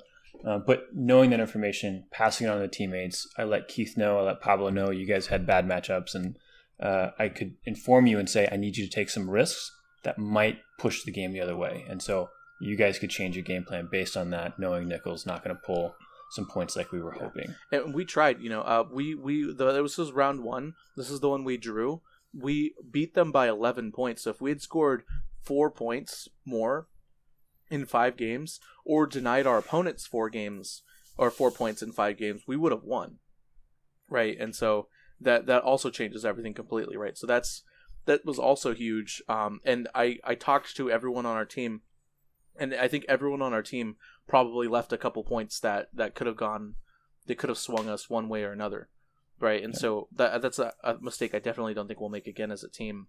Um, but one thing I did tell everyone before the event was I got everyone together and I said, you know, tempers are going to get high. Uh, it's, it's competitive. It's a team event, um, and it's important that we don't get mad at each other. And I think everyone did a really good job of of keeping that cool and being an actual team. Although there was one funny moment um, where I'm not going to call it the person, but there was one person on a team who uh, basically said, like I've got this matchup. Like this is I want this. Like I want that guy. I've got it. Pair me into him. And the rest of the team was like, "Are you sure? Like you got this?" And he's like, "Yeah, I got this." And so he did it, and he lost by twenty points, and it um it, it really ruined the pairings and the momentum for them. Um, I think that's an important topic here for for pairings. Is if you think you're going to beat someone, uh, know it right? The reliability of your predictions for what your list can beat are so important for the draft phase, and and getting those predictions right is is the win or loss, right? It's it's all in the draft phase there. Mm-hmm. All right, Peter. So I left you left you uh, out of this for a while. We apologize. This has been the Relentless D Power Hour, Power Half Hour. Is did it's he okay. leave? Okay, he's here. Okay. No, I I love listening to this stuff, man. Like, I if I don't have any input, it's it's perfectly fine. I can step in and, and yell gibberish if you like, but this is uh, this is really great stuff. It's um, like I said earlier, the team tournament format is something that really fascinates me. I think it's um, I think it's the better way to play this game personally. Um, not that there isn't a like mm-hmm. that there isn't positives to singles play, but just like all of this extra stuff from the coaching perspective and the the, the trying to match yourself up against uh, you know conflicting opponents. Uh, that balance is uh, it just adds such an extra flavor to this uh, this game that we know and love. I just I love it. So you guys talk on. Oh, I'm with I, you. I'm with I you, Peter. Have a question. Okay, go ahead, Jordan. One other thing you didn't mention is the viability of what you can bring from a codex right? Not having to bring a take all comers to every match means you can let the power of your codex really shine. And I think that's another aspect that helps the game be that much more fun in this team setting that I, I really enjoyed seeing. Yeah. Yeah. I was able to run a kind of off off meta wonky Ultramarines list. and Nikhil was also able to run a unique Eldar list I'd never seen.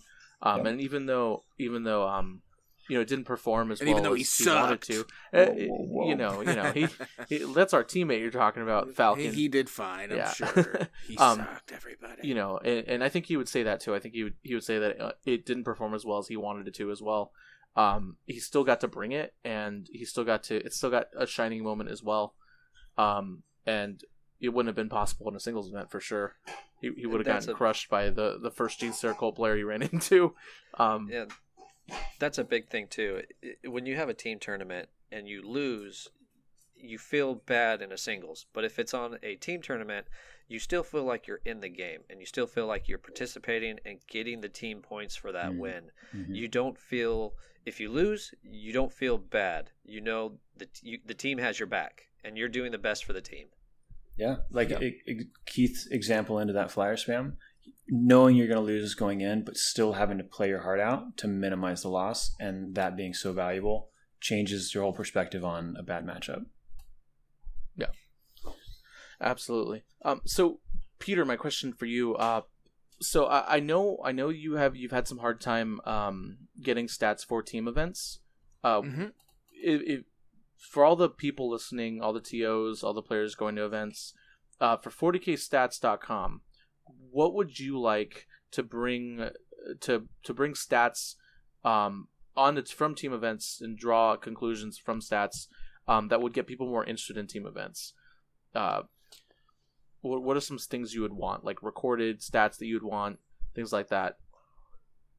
I think the big stuff you'd need to, to sep- the big separation between a team event and and singles play, right, is this this whole concept of defenders and attackers um, where y- your matchup isn't necessarily random, right? It's it's picked sometimes picked for you, mm-hmm. um, and that's a key in determining like win loss ratios and uh, say T whip formulas or anything or anything else really. If I wanted to really get into the nitty gritty of of uh, like average uh, victory points for different factions and such, um, if you uh, you really need to know like was I was this person put up as an attacker? Were they put up as a defender? Uh, were they first defender second defender etc um, because then you can build out like a pretty uh, pretty complicated but but um, in-depth look at how each faction has been performing in team events. Um, that's that's really what I would need. That's the problem I've had with trying to collect team event data um, because I have gone into it a little bit. I created a couple spreadsheets started diving into it. I did have one uh, event send me their like defenders, attackers, etc. Um, and I was able to pull a little bit out of it, but it was a smaller event, so you really can't get gauge much from that small of a um, a data set. That's really what I'd need. Unfortunately, BCP um, for everything it does doesn't uh, show that um, down under pairings, etc. They don't. Um, that would be what you would need, I think, in order to get in-depth team tournament statistics that were accurate and that you could actually use. Yeah, and I, I would love an app that just that just does the pairings. That's it. We don't we don't need to do we don't need that to submit results or anything. Just an app where where both captains, you know, submit their pairings simultaneously where they get revealed, submit the attackers, they get revealed, and then it records it all and puts it all into data format uh, onto a spreadsheet somewhere or or maybe the TO collects them at the end. I don't know how it would work um, yeah, that would be great. Something like you that. You could do a lot with yeah. it. Um, well, it's just kind of like when it comes to singles play. There's all sorts of data I would love to track, but yeah. um, not everybody tracks it. Yeah. Like you know, who's going first? Was there a seize the initiative?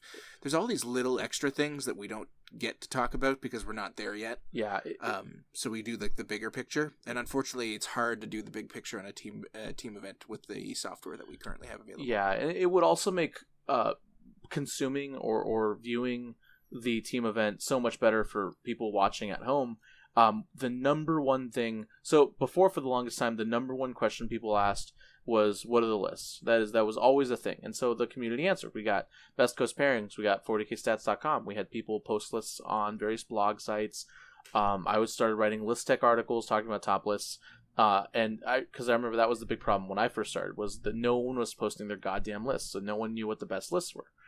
So um, rolling on to now, uh, with when it comes to these team tournaments and kind of streaming in general, but specifically these team tournaments, uh, players would like to know the process before the game starts, right? And so the number one question I always got asked going into team events, whether it's ATC, ETC this year, ETC last year, probably this event, if anyone has any more questions, and that is uh, how how did this matchup get paired? What were the pairings like? And so it would be huge if you had two stream personalities uh, like at ATC this year that was streamed, if you had the two ETC personalities watch the pairings process live, but maybe not watching the players talk because that would get kind of that would get kind of jumbly and messy.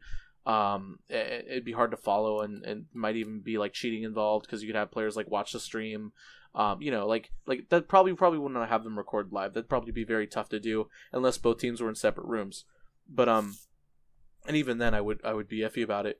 But uh, to have them put up just on the side on the um, overlay, just like uh, round one defender, boom, boom, and then both commentators be like, oh, okay, they put Pablo up as first defender and they put Kenny Boucher up as first defender. Like, what are they gonna pick now? These are the lists. Here's the link to the list. Just something like that to help the audience follow along, so that uh, it creates tension and it creates drama, and people can see exactly how the pairings process works. Because that's currently a competitive part of 40k that people in general, unless you go to these team events, are not experiencing. Right, and that's huge. There's players who are really good at pairings. You can get out paired. You can. There's drama in the pairings. There's there's matchup talk. There's all sorts of good stuff that we're just not getting because no one's talking about it because it's not being recorded. So that's big. Yeah, for sure.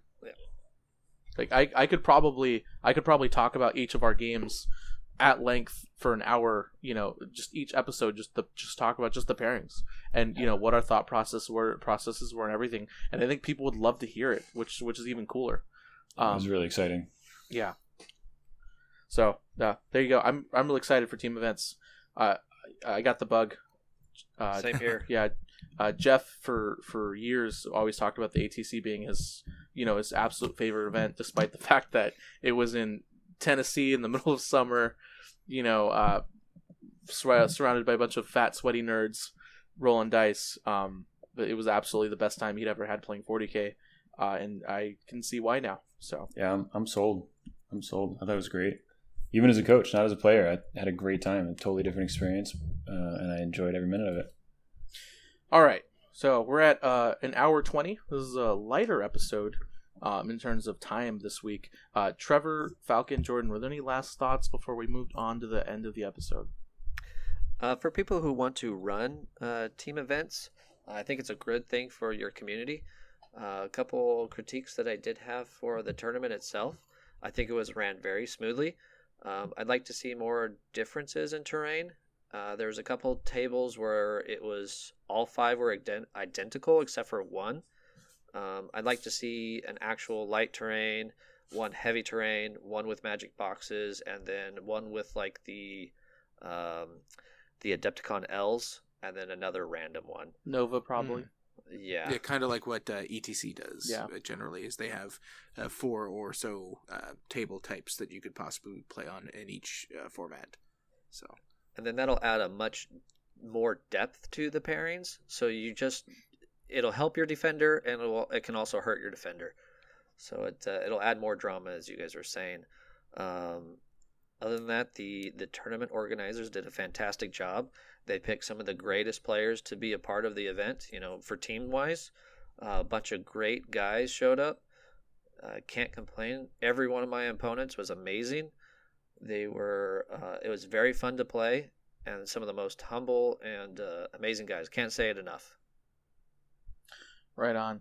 All right, and then uh, just to add on to that real quick, because I think Trevor brought up a great point. If you're interested in running a team event, team tournament in your event, uh, and you have the terrain to do it, um, it's not crazy hard to do. It's this was a an eight person, an eight team, forty person team tournament, um, which is a GT, basically, uh, like a a smaller GT now compared to the rest of the GTS in the world. Um, so you know it's a great alternative. So if you're looking to shake it up, if you're one of those uh, communities where you know you can get 40 people to a GT, uh, and you want to shake it up, maybe you have you run three tournaments a year, make one of them a team tournament and just try it out. The ATC format, um, as you know, th- there's there's definitely some things in there that I don't agree with uh, from a rules perspective and from a tournament perspective. But overall, that format is amazing. It's really easy to follow. It's really great, and and if we're being honest here, it's probably it, the best team format for getting your community wet, their feet wet for the team. So, Whoa. well, I, I don't. That I- almost went weird, man. so well, so the ETC, so close. the you could either use ATC, you could e- use ETC, or you could make your make up your own. Right. get So those are your options. There's no ITC team format right now. There, there might be. You know, I'm not going to rule that out. Soaked. Reece Reece is a Reece is a man of passion and uh, force of nature, so he might put something out like that. Um, but the ATC the ATC team format is is with the five man teams and or five woman five person teams, uh, and uh, and the the format the way it is set right now, I think that's probably the best thing to use. Um, although I would suggest using going to 15 point differential, not 21 point differential.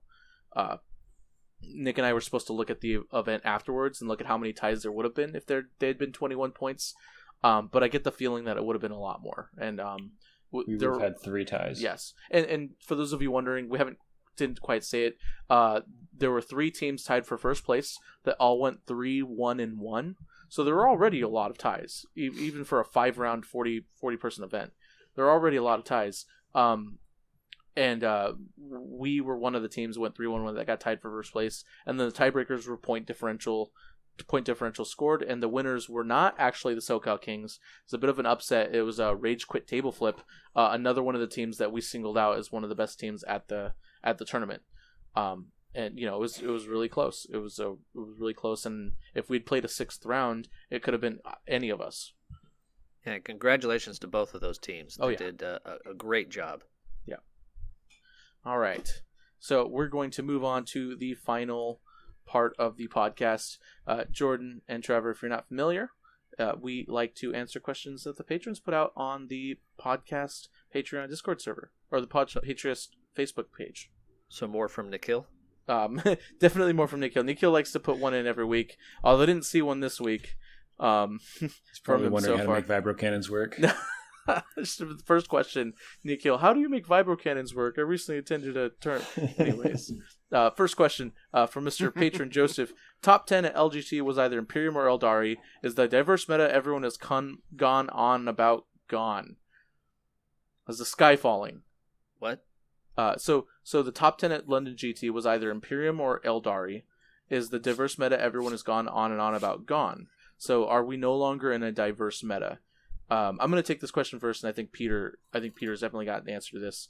Um, but I think that the meta is still very diverse, but I'm not going to deny that it is less diverse than it was two months ago, or even one month ago, um, or two weeks ago. or two weeks ago. uh, it, it's it's definitely going to be less diverse, and it's certainly going to feel less diverse. Now, I'm a Space Marine player, so I'm going to see five different Space Marine chapters on the on the on in a tournament in the top tables, and I'm going to say that's diverse as heck. Like that's great. They all but played differently. I understand. I understand that there are non-Space Marine players out there who look at power armor and go, "Oh, they're all Space Marines." Because I see the same thing about Tyranid lists and Ork lists and Eldar. Like I get it. So like it's gonna look just as diverse to me, but it's definitely not going to be diverse. Um, unless you're one of those guys that likes to count the, the tactics. Anyways, Peter, go ahead. No, that's it. You're right. It's I think at this point, um, it's probably going to be I would say at least a month of uh, very uh, low diversity. You're still going to see knights at the top occasionally. Um, I do think that there are certain marine lists that just cr- kick the crap out of knights, but they're not going to be every list. So knights are still going to be up there. Genestealer cults are still going to pull some out. Um, Eldar uh, Eldar flyers until the FAQ comes out, if they even get touched in the FAQ now that we have Marines. Um, like those things will all still exist, but I think you're going to see more and more of these top tens that are say five or six uh, Space Marine lists, and then two or three of everybody else. Um, which guys, it, it does suck because we had hit a point where you'd look at a top eight and there would be little to no overlap between all eight lists, really, um, with with few exceptions, uh, for quite some time now.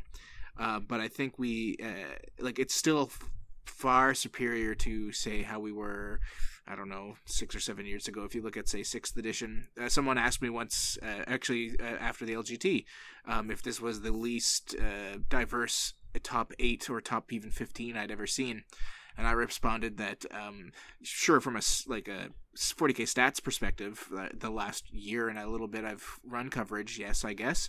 But if you go back to say sixth edition, I remember checking out. I want to say it was Adepticon results, and it the top eight were seven lists that were cookie cutter Necrons with uh, three Heldrakes mm. allied in.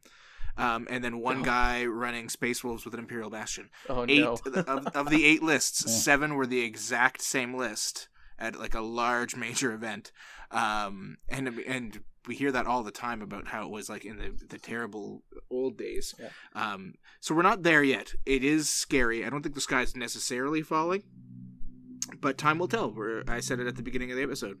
We we're gonna get a few more weeks of results in. People are either going to be able to uh, figure out how to defeat these lists that are tearing up the meta or are about to tear up the meta, or they won't, and then they'll all start running them and then hopefully GW will do something about it. Yep. If that's the case. No, you I'm get a diverse gonna... meta. Team tournaments. Well, Five yeah. codexes on each can, team. They can only run one Iron Hands list. the definition of diverse. uh, but if it gets too bad, I'm going to hide behind my wall. There you go. Yeah, you wanker. All right. So, uh, patron Tofu uh, wants to know, wants me to tell us about the Magic Necron box on the final game against Kenny Boucher. Uh, this is actually a really funny story. I'll tell it real quick because it is it, it I felt like it was my defining game of the tournament. Um, because Kenny was a, a, phenomenal player. It was the final game of the tournament. We want we wanted to win to even have a shot at first place. We knew we had to win, uh, and I got my hardest matchup in Kenny.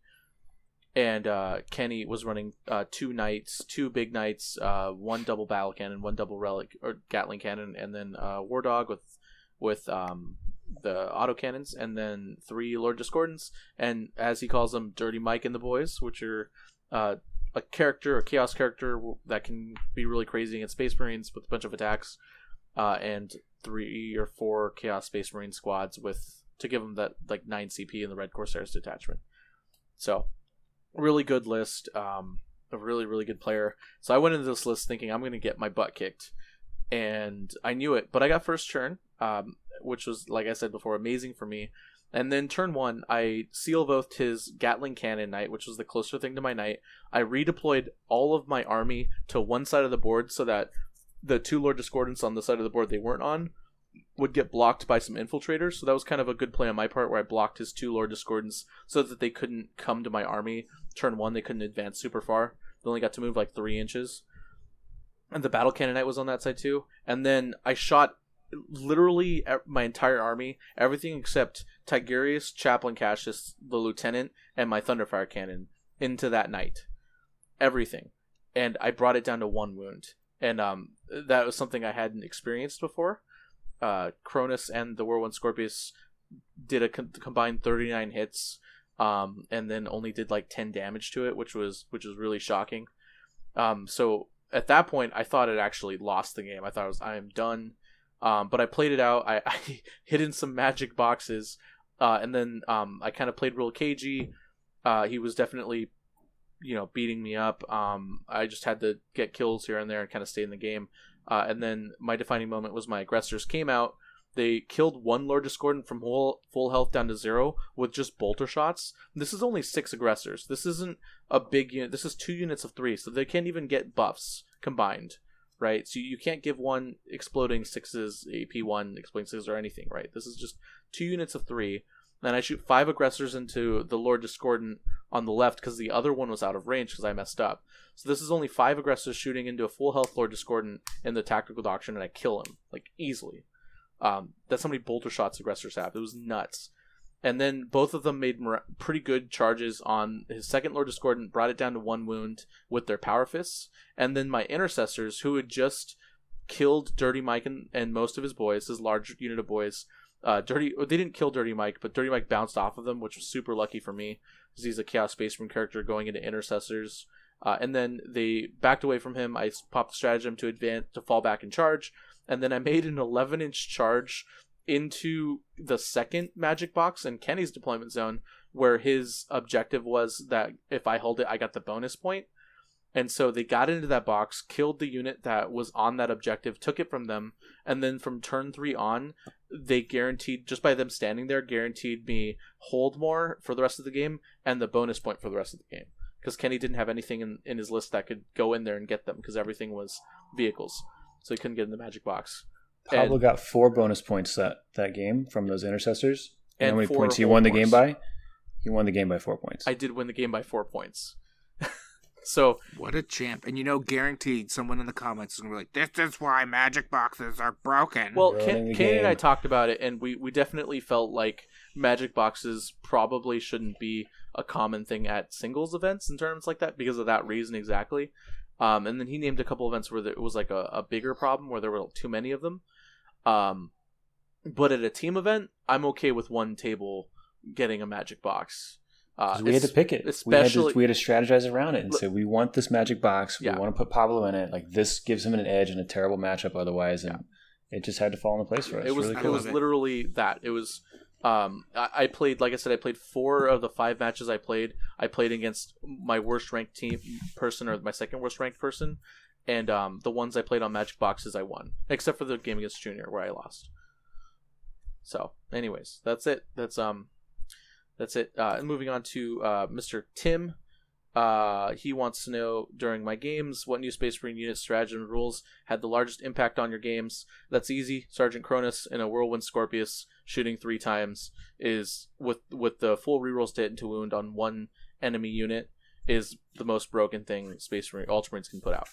It's so good. It's it like I've had him one shot Ares gunships, Orion gunships, all sorts of knights, shadow swords. Well, not not one. He didn't one shot the shadow sword at the tournament, but I've had him one shot Baneblade variants. Um, so that And against the Space Marine player that I, I played against, uh, he had a couple cool combinations that I, I really liked. Uh, he was a White Scar player. He had a plus three inch charge with some powers powers and some um, some chaplains, and then he had a three d six charge, removing the lowest, and then also on turn three he did an extra wound. It, it really you felt it. You felt it pretty good. Yeah, yeah. No, the Space Marines got some play. There's a lot, and we're gonna have a Space Marine episode. It'll probably get broken down into two episodes now, uh, with Brandon Grant, with other Space Marine players, and we're gonna talk all this stuff when all the supplements come out. There's a lot. There's a lot there. All right. Uh, Monty wants to know. Uh, uh, what he wants to know what people think is the most helpful way to provide inputs when someone asks for help with a list and you aren't necessarily familiar with their factions or units. Um, he suspects that people at the host level probably know enough to comment on anything.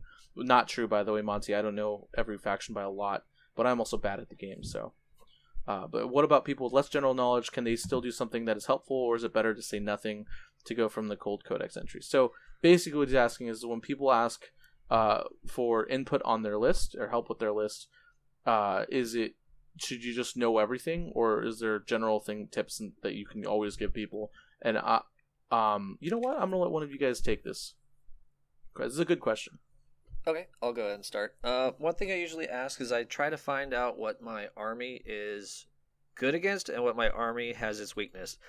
And if I'm worried about uh, assaulting, I'll find out how far do they charge. Do they have any stratagems? Do they have any buffs that allow them to charge or fall back and charge or anything like that?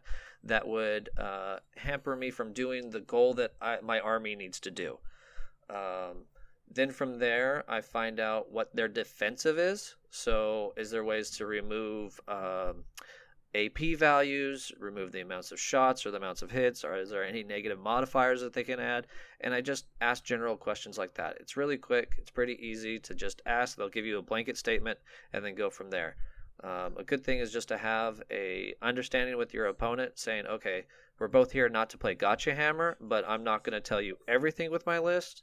because then it's like you're you're telling me how to beat my beat you, you know, and that isn't the spirit of the game.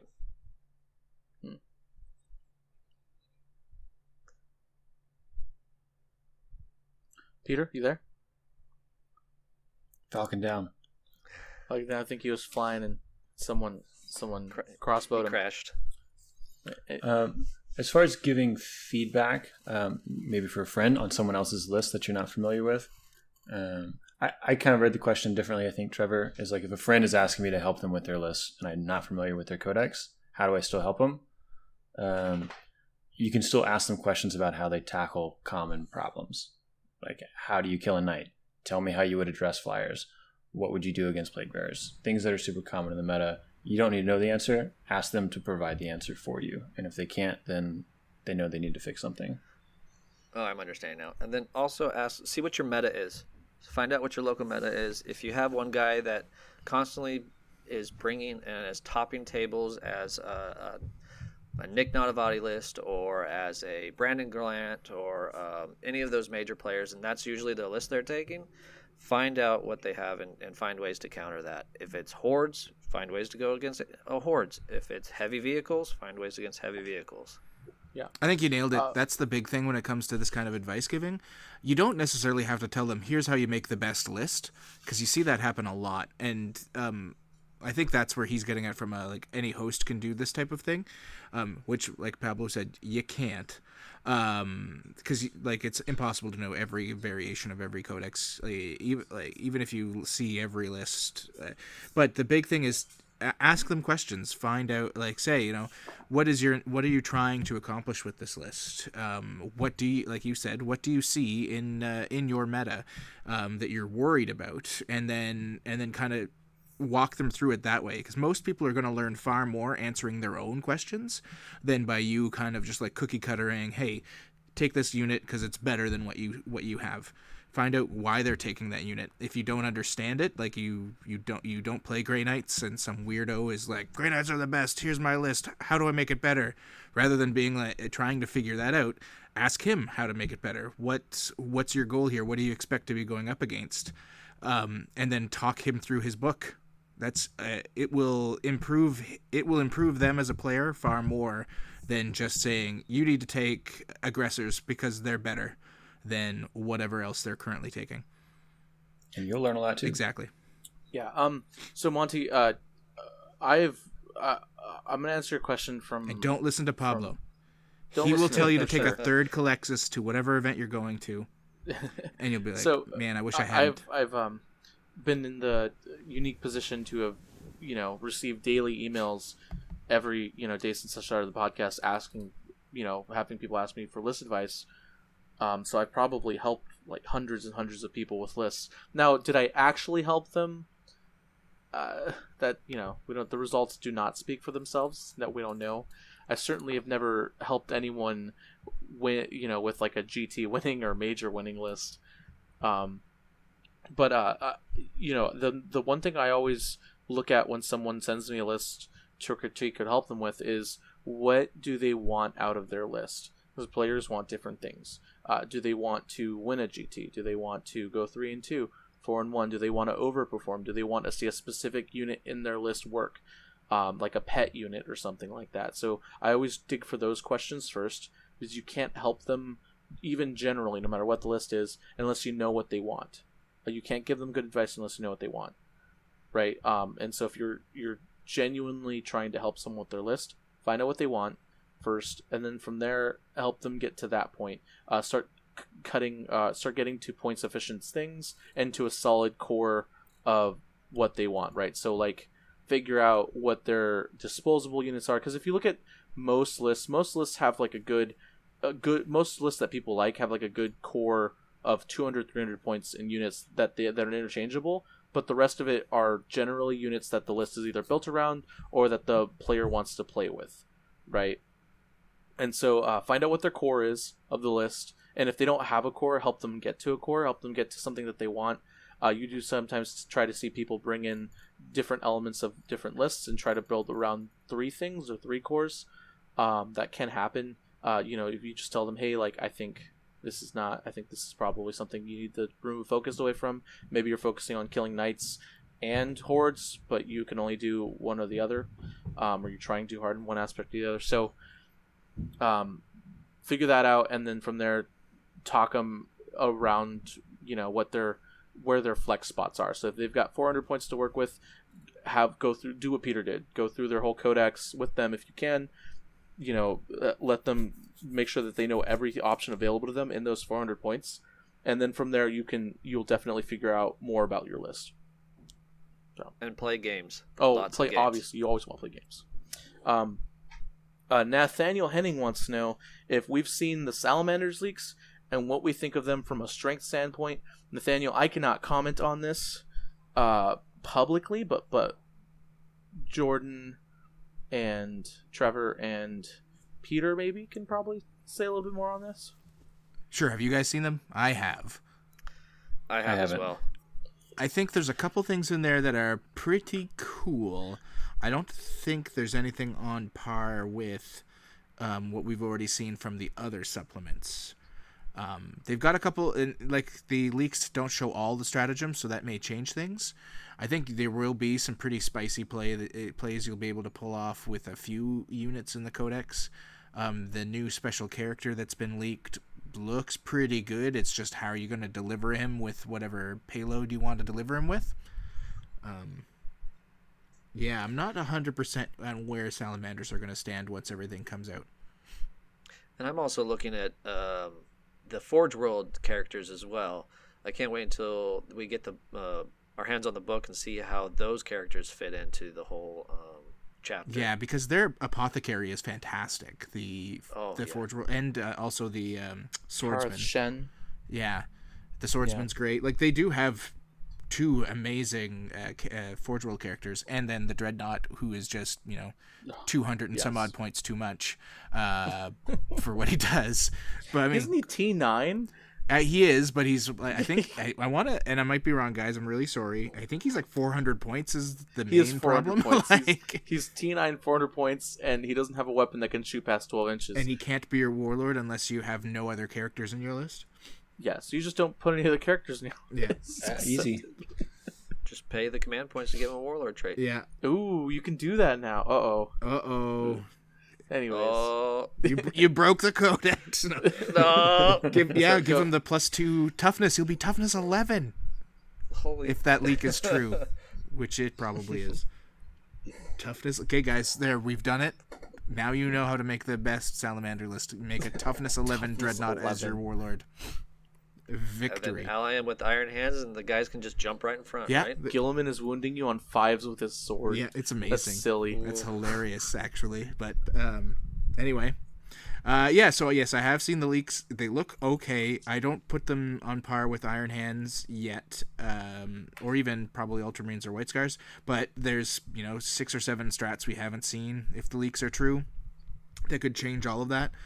Um, that special character that apparently turns all his buddies into Blood Angels makes me sad as a as a person that owns a bunch of Blood Angels.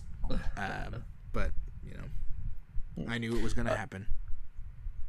unless Trevor has anything to add, um, I do want to say one thing about salamanders, um, and that's that as a so I've been really excited for Space Marines for a long time. Um, Ultramarines were the army that that I was uh, obviously initially going to play as soon as I heard that they were going to be announced first. White Scars, uh, and then I I've always known that I was going to play Raven Guard in some capacity because I've already been running Lias Issodon snipers and Raven Guard style lists, and so when I saw the Raven Guard supplement stuff, I, I knew that that was what I was I wanted to run because it already fit exactly into the Space Marine list I'd been running previously. If you remember, I ran the Fuck Yo characters list, um, Language. which was I know right language bleep bleep yo characters.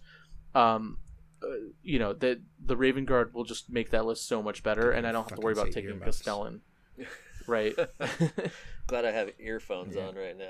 so so um super happy I, i'm really really really excited for raven guard um probably so much too much but salamanders could potentially be the chapter depending on how things go could potentially be the the supplement that pulls me away from both of those so i'm just just waiting just waiting for the supplement to come out and then and then we'll see So I'm still looking into going into Emperor Spears. I think that could be a really fun. Emperor army. Emperor spears are just they're, they they just have a chapter tactic and a special limited edition four hundred dollar secondhand, you know, book. But That's the the novel was awesome. The novel's Amazing. great. I agree. I've read read the novel, um, but uh, but yeah, the Emperor's Spears. The the paint scheme for them is gorgeous too. I've always wanted to own an Emperor's Spears army just because it looks so cool. But Always being Anyways. the one year they've existed. all right, so uh, moving- Got him. That's Gotcha. true. Always being the one year, always since they've been. Anyways, uh, patron Steve wants to know, having just played an RTT this weekend against Marines with Omni Scramblers, you poor guy, how is Gene Cult going to adapt to huge areas of deep strike denial? Well, after I talked to Michael and got him off from jumping off the tallest building, I think he's going to go uh, probably the same route as um, Brandon Grant and just doing more bodies so he can throw things into it. I think that's Brandon's and his uh, idea towards it. Yeah. The, the other thing about those Omni Scramblers guys uh, is is uh, Genestealer Cult definitely can't deep strike down. However, Frankie already found the answer with his bike. So if you listen to the Art of War podcast where he talked about his Genestealer Cult list, a lot of Genestealer Cult players are now acknowledging the fact that maybe those bikes are a better option than deep striking uh, Genestealer Cult units. Uh, also, those infiltrators, they're good. It's 110 points for five.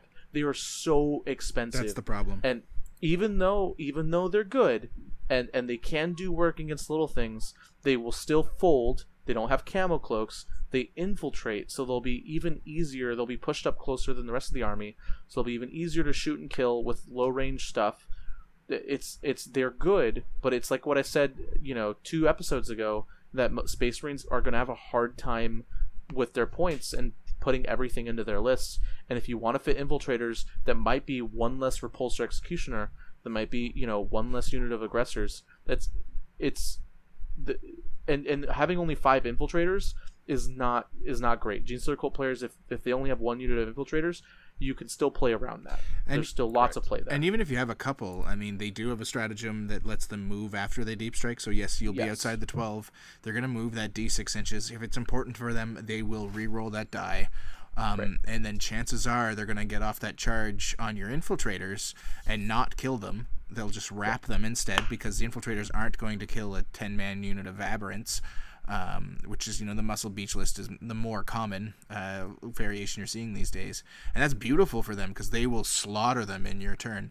Um, infiltrators are great. Don't get me wrong. I think Gene Cult players were super excited when the um, fact came out that the plus three inch bubble warlord trait didn't work on the Phobos captain because that was the scarier proposition was a guy with a 15 inch bubble blocking out that big of a space. So Yeah. Um. Yeah, it's it's good. And then uh, one other th- just quick note before we move on to the final question is eliminators, Space Marine eliminators. Their sergeants have the ability to shoot and then move after firing Overwatch. yes, um, which is kind of like a baby version of the infiltrator thing, the Omni Scrambler, um, because they can move out of charge range, making it you know harder for you to charge, and impossible to charge, etc. Um, so that is something that you can, but you, to also take something that denies Overwatch against Space Marines is where I'm going at. You have a relic that does that. You're already going to be charging into aggressors, most likely. Um, so you don't want to take Overwatches to begin with. So I would definitely look into taking that relic on the regular. Um, all right, and then finally, uh, Brett wants to know uh, the best games tend to be the games where play by intent, state such units nine inches away, yada yada yada. Playing by intent, um, those tend to be the best games. But when does this friendly kind of game cross over to saying no and being strict? Like when someone forgets to deep strike a unit, turn forward, or roll their revive dice for Bobby G, etc., etc. Um, especially if it's going to make a difference, like if it's game five at a GT, um, and you have a shot to win the whole thing or, or get into the finals and stuff. Um, and this is a really good question. So I, I want everyone to kind of take a quick crack at this um, because I feel like we've all kind of been in similar scenarios or we've all played by intent with really good players. But there is a turning point, um, you know, where in a in a game where even with the most casual friends, uh, you you might make your friend might making one too many mistakes, or one mistake might be the difference between the game losing and winning, which might cause hurt feelings. And so you, you have to, as a player with your opponent, go over this hurdle in some capacity.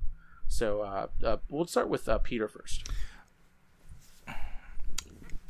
so if we're talking about like the game five or game six of a GT or major, when it's all on the line, um, I would say that those are the games where I'm gonna go in not that I've ever been in that situation, though I have been in RTTs, been at the top table and things like that. I will go into that situation, and the approach I like to take. Um, I mentioned this like months and months and months ago on the podcast. There's this awesome dude in the UK that does this. Um, he'll open up his important games, the ones that he like wants to play strict. He'll say, "Here's what I would like from you. Let's make a little agreement. Is that we each get one mistake." Um, and it's something that I, I try to do with myself at least when I'm playing even casually now is I'll tell my opponent like listen I like if you're okay with it I'm up for playing for intent. I would like to make just uh, but for me I'm only to let myself have one. Um, and I and I take that to events as well. So when I play in an RTT or whatever I tell my opponents like let's make one each and then after that we kind of play it as it is. So if you forget your deep strike if you forget your like revive or whatever it is um, you don't you don't get it after that.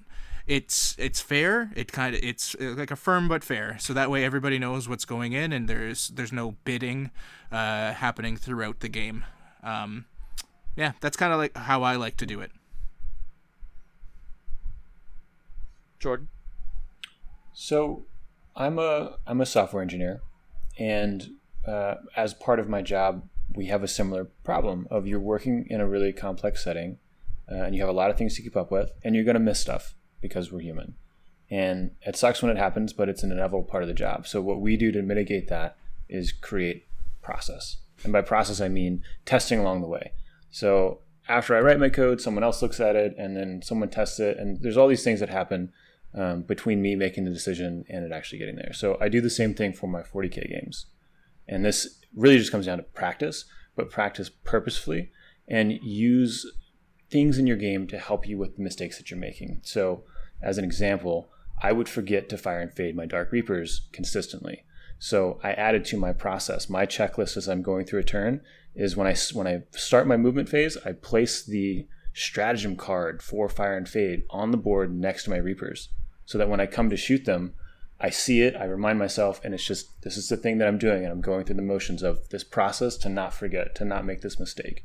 Right? Put dice down, put cards down, take notes, put it on the table, give yourself reminders, just build it into the habits of how you play your game so that those mistakes go away. All right, Trevor, do you have anything else to add, add to all that? Yeah, I can I can go quite a bit onto this. um, so, communication is key. Start off the game, uh, lay out all the rules, everything that could be a problem. Put it all down. What is terrain? Is this? What is this? What do you consider this? Is this a hill? Is this a ruin? Or is this cover? What do you get out of this? That way, when before it happens, you've already addressed what it could be and what it's not.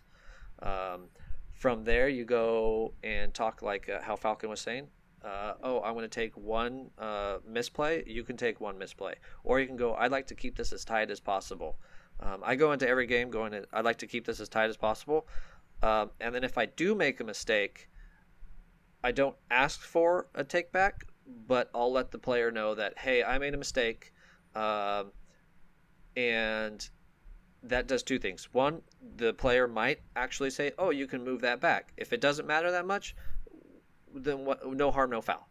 Um, if it does matter, sometimes what the player will do is go, "Okay, let's do a dice off," or "No, uh, I don't want you to take that back." And then what happens now is you put onto them that we're playing a tight game, and if you make a mistake, we're not correcting anything.